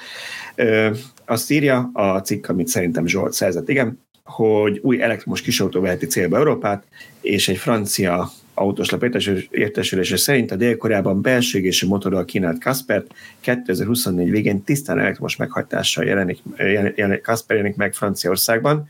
3,6 méteres kis crossoverről beszélünk, tehát ez a hát itt EC3 és társai méret, ugye mi még mindig ö, azt mondtuk, hogy Dacia Spring, és zokon vették pár az RC3-ot a Dacia Springhez, hasonlítjuk igazából A kategóriában meg méretben, aztán meglátjuk, hogy minőségben, felszereltségben mit tud. De hogy ebbe a mezőnybe érkezhet ez a kis autó Európába akkumulátorral. Nagyon örülünk neki, szerintem tök cuki, jó, jó pofa, jól néz ki ez a kis autó, nyilván élőben kell látni, hogy ez milyen minőség, de azért vélhetően a Hyundai nem adna a nevét Gagyihoz, úgymond, tehát biztos, hogy nem egy, nem egy vacak lesz, én ebben bízom. És Európában ezeknek hagyománya van, divatja van, tehát azért megnézed az olasz kisvárosokat, vagy éppen inkább nagyvárosokat a szűk utcáikkal, ott, ott nem a, nem tudom én, Kia EV9 vagy Tesla Model X lesz a praktikus autó, egyszerűen nem fér el. Tehát ők megoldották sokkal jobban, mint Párizs, ahogy mondtad itt ezt a vicces hasonlatot, hogy nem ilyen mm, reptéri bőröndrekeszek lesznek, mint a fapadoson, hanem ott tényleg az van, hogy nem fér hát az autód a saját utcádon, akkor nem fogsz nagyobbat venni. Abszolút. Hát igen, itt most majd, hogyha ezek megérkeznek, ez is, meg a, a C3 is megérkezik, majd akkor elválik, hogy tényleg mekkora igény van ezekre, és mondjuk, hogy Olaszországon kívül, ahol tényleg ekkorák az utak, mennyire fogják ezeket vásárolni, vagy pedig az emberek most már megszokták azt, hogy, hogy fölex, egy villanyautó az fölextrázott, és már minden földi jó benne van. Mert szerintem kicsit ellettünk az utóbbi, nem tudom, 6-8 évbe kényeztetve ezekkel. Igen, a tavaly évben tavaly évről megjött ilyen statisztika is, hogy most már az európaiak 51%-a SUV-t vásárolt, úgyhogy ezek a kis autóknak is csökken az eladási száma, de nyilván ezeknél mindig szükség lesz, meg mindig jó, hogyha vannak ilyenek. Az ilyen bejelentéseknél azért mindig érdemes megvárnunk, hogy mi lesz az ár, mi lesz a hatótán, mi lesz a töltésítés, magyarul mennyi lesz egy használható autó, ha ne az lesz a, az lesz a hátán, hogy ez, egy, egy aggodalma van, hogy ezt nem elektromosnak tervezték alapból, ne az legyen, hogy ez is 400 kilóval nehezebb, mint kellene azért, mert egy ilyen összfél megoldást csináltak, de reméljük, hogy, hogy azért valami színvonalasat tesznek le az asztalra, mert azért a, a Hyundai-nak elég sok sikeres elektromos modellje volt, nem ma kezdtek ilyet építeni, úgyhogy bízunk benne, hogy, hogy nem csak jól néz ki, mert abszolút jó pofa jól néz ki, hanem, hanem paraméterekben is vonzó lesz. Igen, azért ezek a statisztikák, hogy most már több, mint a, az eladott autók fele uh, SUV, ez, ez azért érdekes megtor szerintem egy kicsit, mert uh, nem tudjuk, hogy azért van-e így, mert hogy ezt keresik a vevők, vagy pedig azért, mert ezt kínálják az autógyártók. Vagy egyszerűen Tehát, összecsúsztak az árak. Tehát, hogyha 15 millióért vehetek egy kis autót, 17 ér meg egy Model Y-t, akkor hát nagyon sokan a Model Y felé fognak billenni, még akkor is, ha amúgy nekik elég lenne egy kis autó. Hát így van, ezt, ezt, hát, ezt mondom, hogy, hogy tulajdonképpen a, a, ezt, ezeket az autógyártók alakítják így ki, hogy a, az suv felé tereljék a vásárlót, hiszen azon ugye mivel magasabb az ár, akkor többet lehet keresni, illetve hát azt mondják, hogy ha ha te mégis a kicsit akarod, akkor mi legalább annyit akarunk azon is keresni, mint az SUV-n, uh-huh. tehát magasabban van tartva az ár, és emiatt, ahogy te mondod, akkor inkább az SUV-t választják. Nem tudom, én nem, nem igazán hiszek ezekben az összeesküvés elméletekben, én szerintem az általában úgy működik, hogy a gyártók azt adják el, amit a piac keres, és miközben mindenki hevesen tiltakozik, hogy ezek az SUV, mindenki SUV-t vesz, közben mindenki SUV-t vesz. Úgyhogy egy dolog, hogy el lehet játszani a közösségi médiában, hogy hát ő ezt mennyire gyűlöli, aztán utána megfordul és ő is ilyet vesz. Valószínűleg az is közrejátszik ebben, erről valamikor már egyszer olvastam, hogy azért azt is érdemes figyelembe venni, hogy ki vesz új autót. És általában nem a 20 évesek, nyilván nálunk tehetősebb országban erőfordul, és mivel utána a új autó vásárlóknak az átlag életkor az kicsit magasabb, mert már megengedhetik maguknak, hogy vesznek egy új autót. Nekik kényelmesebb az, ha nem kell leülni a aszfalt szintjére, hanem kicsit magasabbra lehet, mert az életkor előre haladtával szerintem ezt mind a hárman megerősíthetjük. Nem olyan nagy baj, hogyha egy picit magasabban van az ülés, és nem kell mindig leülnöd a mélyre, úgyhogy lehet, hogy ezért is ki, e, szinti az embereknek. Meg van mindig az SZU-nek egy ilyen biztonságérzete, hogy magasabban vagyok, és, és akkor kevésbé veszélyes. Persze, ha mindenki más ugyanekkor a batárban van, akkor ugyanott vagy alaparcakat, de pszichológiában nem lehet mit csinálni. Hát meg az igazság, hogy ott van most már rengeteg olyan autó, és ez erősíti azt az elméletet, amit mi kövel képviselünk, amik igazából semmi köze az SUV-hez, egyszerűen csak optikailag van úgy ja, hogy annak tűnjön, és akkor persze. már rögtön eladhatóbb a dolog, meg többet lehet érte kérni, tehát azért én nem vetném el teljesen ezt, a, ezt az autógyártói stratégiát. Na akkor beszéljünk még egy elektromos autóról, megyünk a másik végletre, ez az alsó, alsó küszöb a, jól nem hiszem, 20 euró körülre várt árával. Mondok egyet, ami, ami ennek pont az ellenkezője. Ezt úgy hogy Porsche Taycan, aminek most jelent meg a frissített változata, és elég impresszív paraméterekkel. Mondjuk megint apró pici zárójel, hogy én még emlékszem arra, amikor ezt az autót annól bejelentették, és 350 kW-os töltéssel jelentették be, ahhoz is építettek töltőhálózatot, és még a frissített változat sem tud ennyivel tölteni. Ennek ellenére brutálisan jó a töltési görbéje, be is raktam ide az első amerikai autóslapnak a tesztje alapján. Szerintem ilyet nagyon még európai autótól nem láttunk, mert Kínában és cifrát gyártanak, de hogy gyakorlatilag 60%-ig 300 kW fölött tartja, aztán hatalmasat esik 200 kilowattra, amit ma én 75%-ig tud tartani, és még 80%-on is ilyen 100 kilovattal van. Én ilyen 14-15 perces töltési tesztekről olvastam, ami ez alapján teljesen reálisnak tűnik, és, és elég nagy előrelépés. Nagyon durva. Ez tényleg, tényleg brutális, igen. Azt tudjuk, hogy ez már a kereskedelmi forgalomban szíria autó, mert én még egy olyan tesztet olvastam, Azt nem hogy, tudom, hogy ez még ilyen prototípus, vagy fé, tehát nem prototípus, tehát valahol a kettő közt, hogy még, még lehet, hogy ezen majd korlátoznak, ahogy ugye a jelenleg kapható, vagy a korábbi Taycannál is lassítottak, azt hiszem egyszer a töltési görbén. Igen, a Taycanról voltak régebben olyan plegykák, amit nem tudtunk megerősíteni. Viszonylag hiteles forrásból olvastam, de aztán hagytam a fenébe, mert, mert szerintem felesleges de nincs erről bizonyíték, hogy azért ott elég magas volt az akku javítás, csere aránya a, a Porsche-nál, ami nyilván nekik belefért egy ilyen drága autónál, de hogy, hogy azért ott voltak ezzel problémák. Lehet, hogy most akkor beszálltott váltottak, vagy új hűtési rendszer van, tehát mindenképpen itt valamit változtattak, hogy ez ilyet tud. Nem tudjuk, hogy hosszú távon hogy bírja ezt az akku, de azért én nem hinném, hogy egy autógyártó arra tervez, hogy a felét mondjuk kidobja az akkumulátoroknak, tehát valószínűleg letesztelték, hogy azért ezt hosszabb távon is bírnia kell az akkumulátornak. Egyébként az az érdekes, hogy már annyira rövidre csökken a töltési idő, hogy már az ilyen fajlagos idő, hogy kiállok, oda gurulok a töltőhöz, bemegyek közbe a kávézóba, akármi, ezek már több lesz, vagy tehát így elhanyagolható lesz, ugye? Ami szerintem így az egyik legjobban tölthető autó, az a Hyundai EGMP-s autók, ahol ilyen 18 perces 80%-ra töltés van, itt meg azt hiszem, ami 14 percről van szó. Tehát gyakorlatilag már nem lesz értelme hova csökkenteni, lassan ott járunk. Abszolút, és látjátok, megérte a 350 kW-os töltőket képíteni az Ionity hálózatba, mert most már végre lesz autó, ami majdnem ki tudja használni, és hogyha ez tényleg csak prototípus, és nem visszakorlátozzák, hanem megemelik utána, mert látják, hogy nagyon jól bírja, akkor még az is lehet, hogy a végén ki fogja tudni a, a töltése első szakaszába használni a 350 kW-ot. Bármi lehet, Tibor. Bármit el tudunk szerintem képzelni. De csak hogy, csak hogy lásd, hogy, hogy nem, nem volt teljesen értelmetlen az Ionity töltőket képíteni.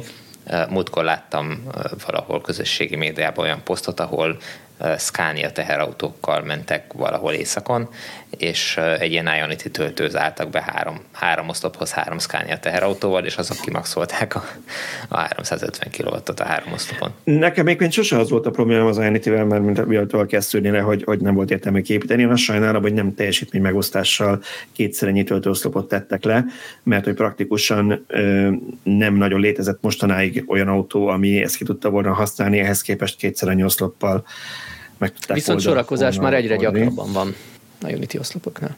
Igen, Ez mondjuk igen. egy abszolút jogos kritika Magyarországon is, amikor az utóbbi időben mentem tölteni, nagyon sokszor találkoztam már olyannal, hogy minden négy oszlop foglalt volt.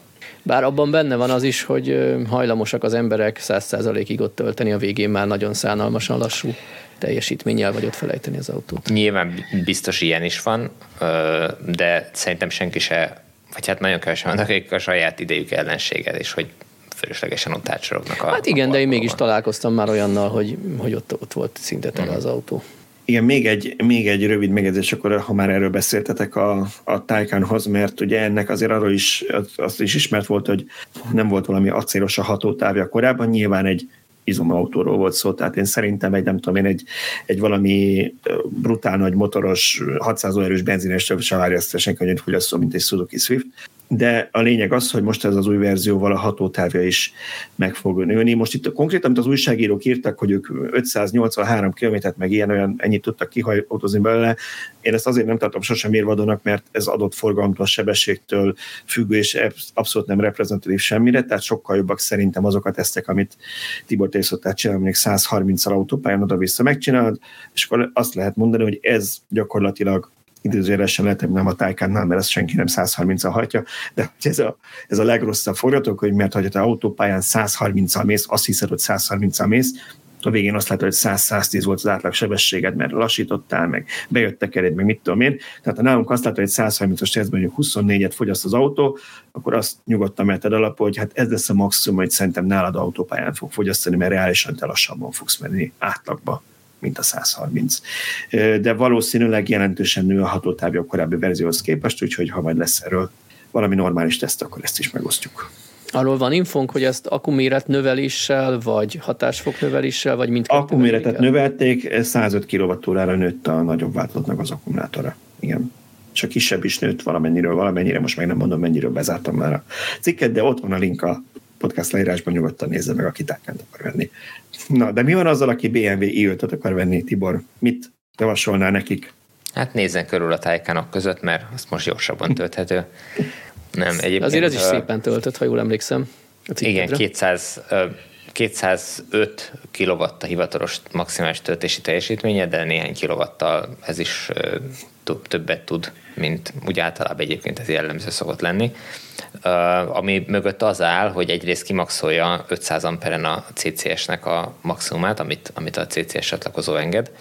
Uh, a másik pedig, mivel ez egy 400 voltos autó, úgy tud 200 kW fölé menni 500 amperen, hogy már nagyon alacsony töltöttségnél is 400 volt fölött van az akkupak feszültség, ami azért lényeges, mert a kisebb teljesítményű töltőket is nagyon jó ki tudja használni, tehát nincs az, hogy most a, az 50 kW-os töltőn csak 43 kW-tal tölt a, a, a töltési görbe elején, hanem már rögtön ott el tudja érni az 50 kW-ot, és akár teljesen végig ki is tudja maxolni. Úgyhogy ebből a szempontból egy nagyon jó autó, és és hát más szempontból is egy eszméletlen kényelmes, nagyon csendes, nagyon jól összerakott, nem csörög-zörög, uh, gyakorlatilag mindene majd, hogy nem úgy működik, ahogy, ahogy annak egy normális villanyautónak kell. Hát irgalmatlanul hosszú, tehát hogy az, az egyszerűen őrület, hogy egy, egy, ez az autó, megnéztem, akkora, sőt egy picivel nagyobb, mint a, a néhány generációval ezelőtti hetes Bengal BMW, az mindenkinek megvan szerintem. Az, amit nagyon sokáig köpködtünk, hogy, hogy mennyire csúnya. Ez nagyobb annál. Tehát, hogy... Aztán azt mondták a BMW-nél, hogy fog meg a söröm, és terveztek hűtőrátokat. Hozzáteszem, ez, ez megint a normális BMW, Tehát ennek nem, nem egy ilyen nagy fogszabázó van az orrán, mint egy, mint egy hódnak, hanem normálisan néz ki. Szerintem, szerintem itt valószínűleg azok, hogy vannak azok a termékeik, amiből sokat szeretnének eladni, és ott visszavesznek kicsit a, a ceruzából. Azért, azért nevetek ezen, mert ha megláttad volna ezt a hűtőrácsot, mit tudom én, 15-20 éve, akkor sokkal kellett, hogy mekkora, de Azt amint láttunk az X-en, ahhoz képest ez egy olyan kis diszkrét már. Igen, egészen, egészen visszafogad. Mindezt úgy, hogy nincs rá szükség, tehát hogy csak, egy, egy a kocsin. Így van. Tehát... Igen, én egy, egy dolognak örülném még, ha a BMW-nél valahogy megoldanák, hogy ne legyenek az autóik ilyen 2-300 kilóval nehezebbek más hasonló Hát autóknál, ezt majd a Noé mindig arról van szó. megoldja. Igen. Ugye amikor arról beszélünk, hogy valami nem tisztán elektromosnak van tervezve, és hát akkor mi van? Az autógyáró belső gyenge nem érdekel. Itt ez olyan szempontból szokott általában hátrálni, például, hogy nincsen mondjuk elő csomagtartó, egy ekkora nagy dög motorházat alatt, miközben nem tölti tök ki üres, a, a motor. Tök üres az eleje. Az, a fotókon Igen. nem jön át, egyszerűen nem lehet olyan fotót készíteni, hogy, hogy ez jól látszon, a, a, a cikkbe se látszik szerintem, de teljesen üres az eleje, néhány kósza, cső, meg kábel megy keresztbe, csak azért, hogy oda ne lehessen egy utólagos ránkot berakni. Igen, de a másik, másik meg az, hogy sajnos egy ilyen két-háromszáz kilóval nehezebb mint egy tisztán elektromosnak tervezett hasonló autó. Úgyhogy ezen nem ártana, hogyha változtatnának, de, de remélhetők a Noják lesz, majd ezt megoldja. Hát gyakorlatilag a, az utastér és a csomagtér rovására megy ez egyértelműen, mert a csomagtér jóval nagyobb is lehetne ugyanekkor a hosszúságú autóban, hogyha az tisztán elektromosnak lenne tervezve, mert nem lenne akkora hosszú az orrésze, illetve nem lenne például kardán alagút az autóban. Ebbe is van, ugye? Igen. Igen, ez, ez abszolút igazatok van ebbe, tehát nyilván itt, itt ezek a hátrányai megvannak.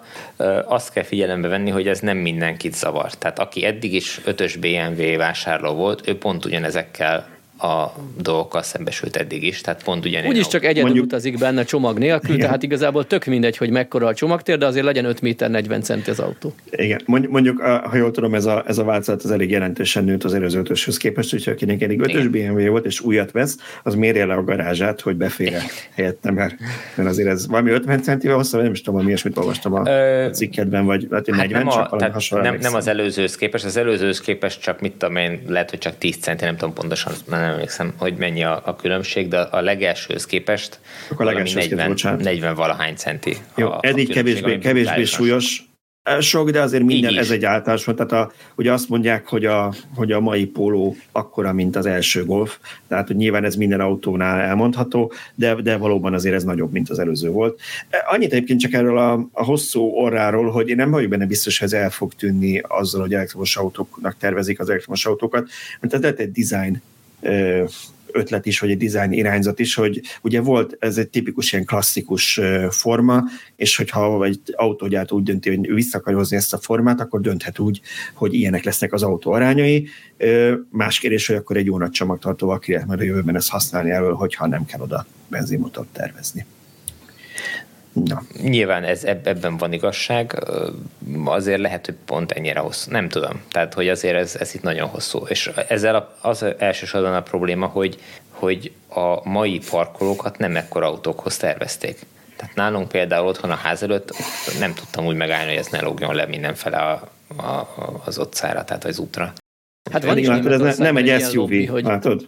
Mert ugye erről beszéltünk az adás elén, hogy ezek a nagy dög suv a városba foglalják a parkolóhelyet, tehát ez nem SUV, aztán próbálj vele megállni a Király utcában. Hát ez, ez jóval több helyet foglal el, mint egy SUV. Tehát az SUV-knak a kiterjedés az, az fölfelé van, magasak, de, de ennél sokkal rövidebbek a többségük. Szóval Németországban én hallottam egy ilyen lobby irányzatot most, hogy túl kicsik a parkolóhelyek a mai autókhoz, meg kéne növelni. És kicsit össze boronálva ezt a párizsi reakcióval, én meg azt mondanám, hogy nem, nem kéne megnövelni, akár még csökkentsünk is rajta, és egyszerűen vegyék szigorúan, hogy amelyik autó nem fér be egy helyre, hanem kettőt foglal, az kettő parkolójegyet vegyen, és kész. Probléma megoldva. Aki spórolni akar, vehet kisebb autót, mert ugye ha most megnöveljük a parkolóhelyeket, akkor mit tudom én, ahol eddig 10 autó parkoltatott, csak 9 fog, és még zsúfoltabbak lesznek a városok. Na, kész. Most nem elég, nem elég, hogy megszünteted az ingyenes parkolásomat, most vehetek két parkolójegyet BMW-re. Jó, oké. Okay. Na hát akkor uh, szerintem térjünk át a kommentekre, mert, mert azokról is kellene szánnunk uh, szá- pár percet.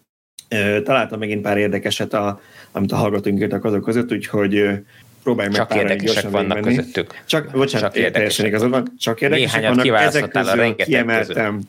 pénzfeldobással, igen. igen. Oké. Okay. Szóval, uh, valaki azt nekünk, hogy nagyon kíváncsi lenne egy új Volkswagen ID3 tesztre, mert ez egy elég fontos modell, még akkor is, ha el lett felejtve és le van sajnálva. Ha a Tesla lámpája megér egy cikket, akkor talán ez is. Én mindjárt adnám lehetőséget Tibornak, hogy megválaszolja, hogy miért van, vagy nincs, vagy lesz ID3 én teszt. Föl, én fölírom, hogy ID3-an tesztre kérünk, megnézzük, hogy adnak-e. Igen, ez én, a nulladik pont az, hogy akkor van tesztünk, hogyha, hogyha az forgalmazó ad tesztet, tesztre autót, ezt nem mindig kapunk, úgyhogy igen. Szöcske. Én a, én a mert egy elég fontos modellre reagálnék azzal, hogy pont előttem van még a kis táblázat, az állami támogatással a mi ö, közel 300 kitöltőnk közül hetes darab ID3-at vásároltak, vagy vásárolnak. Ezzel szemben mondjuk, ha mm, egyéb autókat nézünk, az ilyen BYD és Tesla modellek, azok ilyen 30 fölött vannak, egy konkrét modell. Tehát, um, igen. E, ettől még az ID3 az egy fontos modell, még akkor is, hogyha Európában tavaly 60 valamennyi ezeret adtak el belőle csak, mert nyilván azért ők is többet gondoltak szerintem a gyártás elején. Én annyit tennék csak ezt hozzá, mert úgy éreztem, hogy a utolsó mondat engem szóltattak meg, hogy ilyen hülyeségre érünk, mint a Tesla lámpája. Most azon túl, hogy, hogy azért nyilván mi is látjuk, hogy mi az, ami érdekli az olvasókat, és általában arról írunk. Van egy ilyen tévképzet, és ez nem, nem konkrétan ennek a kommenternek szól, hogy általánosságban, amit én úgy, úgy neveztem el magamból, hogy a miért nem arról írtok, hogy, és akkor pont, pont, pont, hogy ez itt mintha helyette történnének dolgok, hogy itt van nekünk egy idé három leteszteltük, és akkor nincs hely a weboldalon, mert a Balázs kirakott egy cikket a Tesla-nak a lámpájáról, ezért nem megy ki az ID3 teszt, nem. Ha kapunk ID3-at frissített helyzet, akkor leteszteljük, és arról is ki fog menni a cikk. Ezek nem helyette vannak, hanem mellette. Hát mondjuk azért valamilyen szempontból igaz ez a helyettesítés, mert korlátosok, korlátos az erőforrásunk, tehát hogy neked is csak 24 órád van, nekem is. Igen, de az autókat meg általában te teszteled, tehát hogy valószínűleg nem én tesztelném az ID3-at, hanem... Nyilván, tehát hogy igen, tehát hogy, hogy nyilvánvalóan nem arról van szó, hogy, hogy mert te megírtad a, a lámpáról szóló tesztet, ezért nem maradt időd meg erőforrásod arra, hogy leteszteld a, a, az ID3-at, mert azt én csináltam volna, tehát hogy ez, ez ilyen formában teljesen igaz, de, de vég, végesek az erőforrásaink. És azért azt talán nem baj, hogyha elmondjuk az olvasóknak, hallgatóknak, mert ez nem biztos, hogy magát érted, hogy ha, ha Tibor tesztel egy autót, én nem azt mondom, hogy azon a héten semmi másra nincs ideje, amellett, hogy a céget is vezeti hogy mellette, de, de hogy egy autó teszt, az nagyjából egy hetet felemészt. Azzal, hogy el kell menni érte, el kell hozni sebességteszteket, meg, meg fogyasztás, meg zajteszteket csinál éjszaka, aztán van egy nap, amikor elviszi fotózni, akkor hát, hogy annyi macera van, hogy azt látunk, látok egy tesztet, abban nagyjából egy heti munka van benne, nem is biztos, hogy mindig arányos azzal, hogy az alatt az egy hét alatt mondjuk meg lehet néni 20 vagy 30 hírt, ami biztos, hogy több olvasót hoz az a 20-30 összeadva, mint egy darab autóteszt. Abszolút biztos, hogy a befektetett energia és az eredmény arányában a teszt a lehető legrosszabb, ami történhet. Tehát, hogy egyszerűen így, hogyha így néznénk, akkor nem szabadna megcsinálni, viszont a másik oldalon meg ott van, hogy szükség van rá, tehát ezért megcsináljuk. Persze, hiszen anélkül nem lenne elég saját tapasztalatod mindenféle autóval. Hát egyrészt meg így, így azért rengeteg olyan adatra teszünk szert, és ezért csinálom ezeket a méréseket, amik alapján tényleg össze lehet hasonlítani ezeket az autókat, akár zajszint, akár fogyasztás alapján. És nem azért csináljuk ezeket a 130-as teszteket, tiszta teszteket, mert ez a hoppárénk, hogy minden autót a lehető legrosszabb színbe tüntessünk föl, hanem azért, hogy összehasonlítható eredményeket kapjunk. Oké, okay, hogy nem mindig ugyanaz a hőmérséklet, de most már rengeteg olyan tesztünk van, ami azonos hőmérsékleten, szinte Celsius fokra azonos hőmérsékleten történik, ott már azért összevethetők az autók azonos kategórián belül, azonos hőmérséklet körülmények között készült teszteknél. Ezt senki nem csinálja, úgyhogy így emiatt tartom fontosnak. Aztán nyilván a másik oldalon meg kicsit rá vagyok kattanva a fotókra, tehát hogyha egy autót tesztelünk, akkor annak a lehető legtöbb részlete legyen bemutatva normális fotókon is. Igen, az, az EV9 tesztünkben hány fotó lesz? 150 vagy több? Hát közel 150 fotó van, igen. Szerintem, szerintem a hallgatók nem érzik át a fájdalmat, amikor azt mondom, hogy a mi médiatárunkban találni egy képet valamiről, az úgy néz ki, hogy végig tekered, az összes három mm odébb lévő szögből készített képet annak a, arról a könyvtámaszról, és így, mikor találok meg az autó orráról, mert csak, csak, de, de, fontos, mert mindig nem biztos, hogy valamelyik cikkhez ez vagy az pont jó, tehát jó, hogy ezek megvannak, csak nagyon-nagyon sok kép készül, az biztos. Na, maradjunk MEV vonalon. Azért válogattam ezt be, mert picit reflektál erre, és nyilván reméljük, hogy az, hogyha kapunk úgy id akkor abban jobb lesz a tapasztalat, ezzel, hogy lesajnáljuk ugye az, a, az ID3-at, vagy az m 60 as autókat. Tibornál volt ugye egy Enyaq RS, és, és nem tudom, már emlékszem, hogy mennyire volt rossz vagy jó a véleményed a szoftver részéről. Itt egy Enyaq tulajdonos írt nekünk, azt mondja, hogy két éve egy Enyaqot használ, folyamatosan küzdök a szoftverrel, rendszeresek a lefagyások, amit csak rezet old meg, különféle bugok, lassúságok. A szoftverezi a 3.0 lassan egy éve hallgatom, hogy nyugodom, jön a 3.2 vezeték nélkül. Most jártam két éves szervizen, és sajnos ott sem tudják kézzel frissíteni, mondván majd jön a távoli frissítés, és úgy tudja az olvasó, hogy egyáltalán az autója max 3.5-ös szoftverig kap majd frissítést, utána pedig így járt a 20 milliós autóval, nem kap már rá újabb verziót. Ezt ö, megerősítem. Én is úgy tudom, hogy a 3.5-ös lesz az utolsó, tehát a 4.0-ásat már nem fogják a régiek megkapni, csak az idei gyártástól. Ö, de amit tesztautót kaptunk, az sem mai autó volt, és azon már a 3.5-ös volt, tehát hogyha az a szerviz, amelyikbe hordja az olvasó a, a, vagy hallgató a, az autót, nem tudja föltenni, akkor vigyel egy másikba, mert biztos, hogy föl lehet rárakni. Vagy legalábbis. Le, lehet, hogy nem akartak ezzel szórakozni. Nem tudom, hogy ez alapján én úgy gondolom, hogy föl lehet rakni, mert én láttam, mert... az, azon a tesztaton 3.5-ös volt, és nem azt mondom, hogy, hogy hibátlan volt a szoftver, de ilyen, ilyen, ilyen nagyon katasztrofális uh, probléma nem volt vele. Nekem a legnagyobb problémám ez, hogy még a 3.5-ös sem képes előfűteni az akkumulátort, amikor töltőhöz megyek, és beállítom a töltő célpontnak. Ez egyszerűen elfogadhatatlan. Igen, a, a Volkswagen-nél azért azt tudjuk, hogy több órások tudnak lenni a szoftverfrissítések, át tudom képzelni, hogy erőforrás hiány miatt úgy döntött a szerviz, hogy ezzel most nem akarna foglalkozni. Bízzák, a, majd megjön az a frissítés, ne, ne legyen türelmetlen a, a vásárló, majd megkapja és nem tudom, telepítse magának. tudom, ez, ez, egy elmélet, nem tudom, hogy mi lehet mögötte a valóságban. E, teljesen elmélet, nem, nem, nem, nem a szervizt akarom áztatni, csak mondom, hogy el tudom ezt képzelni, hogy nagyon, nagyon macera hosszú idő, úgy voltak hogy majd, majd csinálja meg magának, nincs erre előforrás.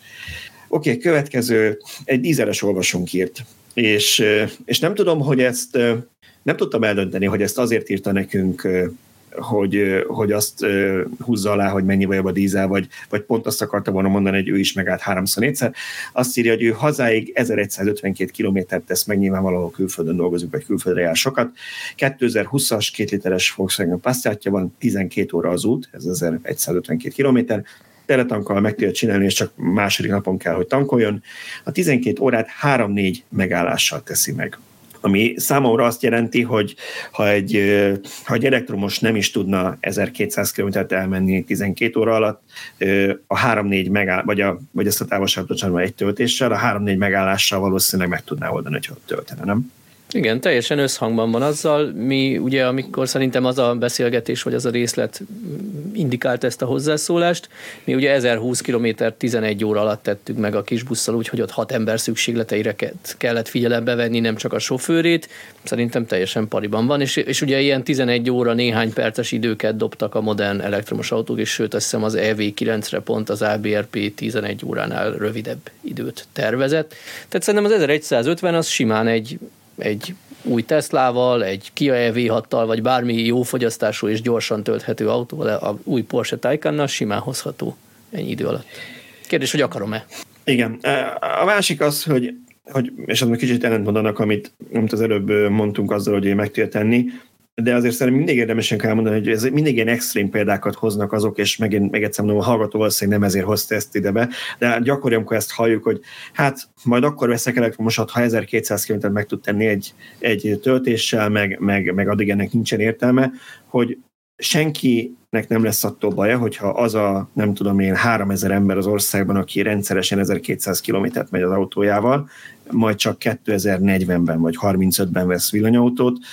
Ugye 2035-ről beszélünk, az általános dátum az, az van kijelve az Európai Unió által, tehát addig még nyugodtan lehet venni dízelt meg benzinest, és nem azt jelenti, hogy holnap mindenkinek azt kell venni, nem mondta, hogy elektromosat, teljesen természetesen vannak olyan felhasználási módok, amire mondjuk az elektromos még nem annyira kényelmes, vagy nem alkalmas, az nyugodtan vegyen még benzinest vagy dízelt, majd 10 év múlva, vagy 11 év múlva vált.